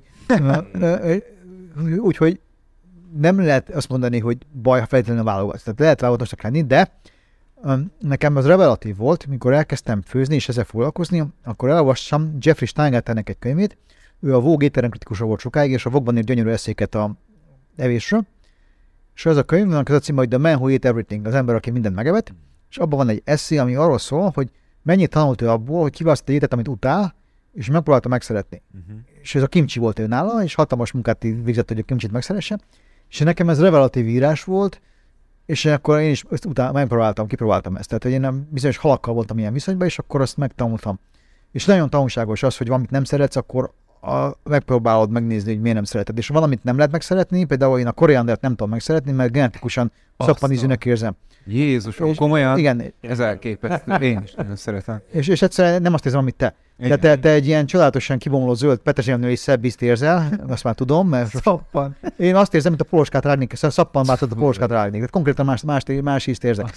És ez nagyon nehéz, vannak gyakorlatok rá, de nem sikerült nekem ezt megoldani. Állítólag ez genetikusan működik. Tehát, hogy az ízreceptoraim közül hiányzik egy olyan, ami ahhoz kéne, hogy azt érezem, amit te. Uh-huh. És De utána járt, hogy miért nem szeretik. Hát nyilván. Ja, és akkor, de, de ez egy jó gyakorlat például megtanulni valamit szeretni, amit egyébként nem szeretél, vagy megnézni, hogy miért utálod, vagy hogy milyen emléked van vele, hogy mi abba ölt vele, mi ez, miért az a... Tehát, hogy ez egy nagyon érdekes gyakorlat. És a, a evés erre nagyon alkalmas egyébként. Mert az ízlés meg a szaglás, az egy nagyon ősi és ösztönös dolog. Uh-huh. És a, az, hogy valamit utálsz, annak is oka van általában, és akkor ez egy, tehát egy, egy szép gyakorlat megnézni, hogy, hogy miért van olyan emléked, hogy nem tudom, tehát és ez majdnem egy, egy, egy pszichoterápiás önelemzés. Tehát nekem, mikor nem tudom, milyenekre gondolkoztam, akkor eszembe jutott olyan dolog, amit egyébként én elnyomtam magamban emlék, mondjuk, hogy valaki az a fenyeget, hogy ha azt nem veszem meg, akkor lenyomja a torkamon. És akkor, akkor nyilván az éros. De, de hogy, hogy, ez nem történt meg, de hogy annyira elképzeltem, hogy megettem, de utána kihánytam, de, de, de tehát, hogy lehet ilyeneket felidézni. De ez egy érdekes gyakorlat. Tehát, tehát úgyhogy én most már nem vagyok válogatós valójában. Nem mondom, hogy szinte egyáltalán, mert azért van, ami nem tudom, Jó, koriander nem számít. Hát ez nem, de, de, de, de, hogy, de, hogy, de, hogy, de kíváncsi vagyok. Tehát a kíváncsiság is egy fontos tulajdonság egyébként. Mhm. Tehát, hogy, Hú, szerintem az hogy, hogy, hogy, hogy a, a, tudatosan kíváncsi, és nem hülyénket kíváncsiak, nem tudatosan kíváncsinak lenni. És akkor ez a könyv sok szempontból arról szól, hogy én tudatosan kíváncsi vagyok. És akkor, akkor megpróbálom megtanulni ezzel a tudatos kíváncsisággal azt, amit éppen, és mindig van ilyen újabb dolog. Tehát most, most éppen kutkával foglalkozom megint, és, és nagyon érdekes, mert szereztem egy japán, japán termoedényt, és ezzel valami csodálatos húsleveset lehet főzni, de ez egy másik műsor lenne, úgyhogy ezt most abban nem megyek be. Mi az, ami, mi az, amit te nem szeretsz, vagy kimondottan utálsz, és a hatalmat azt nem fogadom el válaszként? Van-e ilyen? Hát tudok fóbiás lenni, vagy arra gondolsz, hogy nem tudom, nem szeretem a kiömlött tejet, vagy ilyen- ilyenekre gondolsz, Bármit, ami eszedbe jut. Hát én általában a, hi- a hiú, hiúságot nem szeretem. Tehát, hogyha valaki sértő, sér- sértődés például nem szeretem, mert akkor nem tudunk hova, hova, hova, hova jutni. A hiúságot nyilván nem szeretem, de hát nehéz megmondani. Ez vicces, mert a feleségem mindig rögök, mindig mondom, hogy egy dolog, amit utálok, és akkor általában hosszú, hosszú, hosszú listát tudok ezt, ezt, ezt is. De, de általában ezek ilyen, nem tudom, nem szeretem a hajpántokat például. De, de, de, de ez, ez más. Tehát én azért elég rabiátos tudok lenni, tehát hogy most de nem tudom magamról. Az nagyon fontos, hogy az ember tisztában legyen önmagával. Srácok, én nagyon jól éreztem magam. Már nagyon sok ideje beszélgetünk, de minél tovább beszélgetünk, annál több olyan dolog lenne szerintem, amiről beszélni szeretnék. sem volt. Igen, igen. Nekem egy fantasztikus élmény, hogy eljöttél hozzánk, és nagyon hálásan Na, köszönöm. nagyon szívesen. Hatalmas megtiszteltetés, köszönjük. Nagyon köszönöm. Mindenségi podcastot átadtad. Velünk is Dragomán Györgyel. Úgyhogy nagyon szépen köszönjük még egyszer. Vigyázzatok magatokra, és tartsuk, kezeljük. És Olvassatok minden nap. Szeretettel, és olvassunk minden nap. Maga Legalább is mondom. Igen, igen, fél órát. És ha lehet verset is. Uh-huh. Hajrá! Köszönjük szépen. Sziasztok!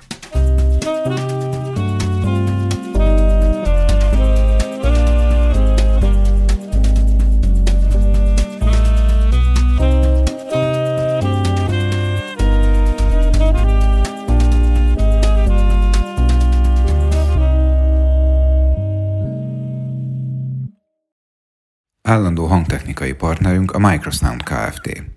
A műsor a Beaton Network tagja.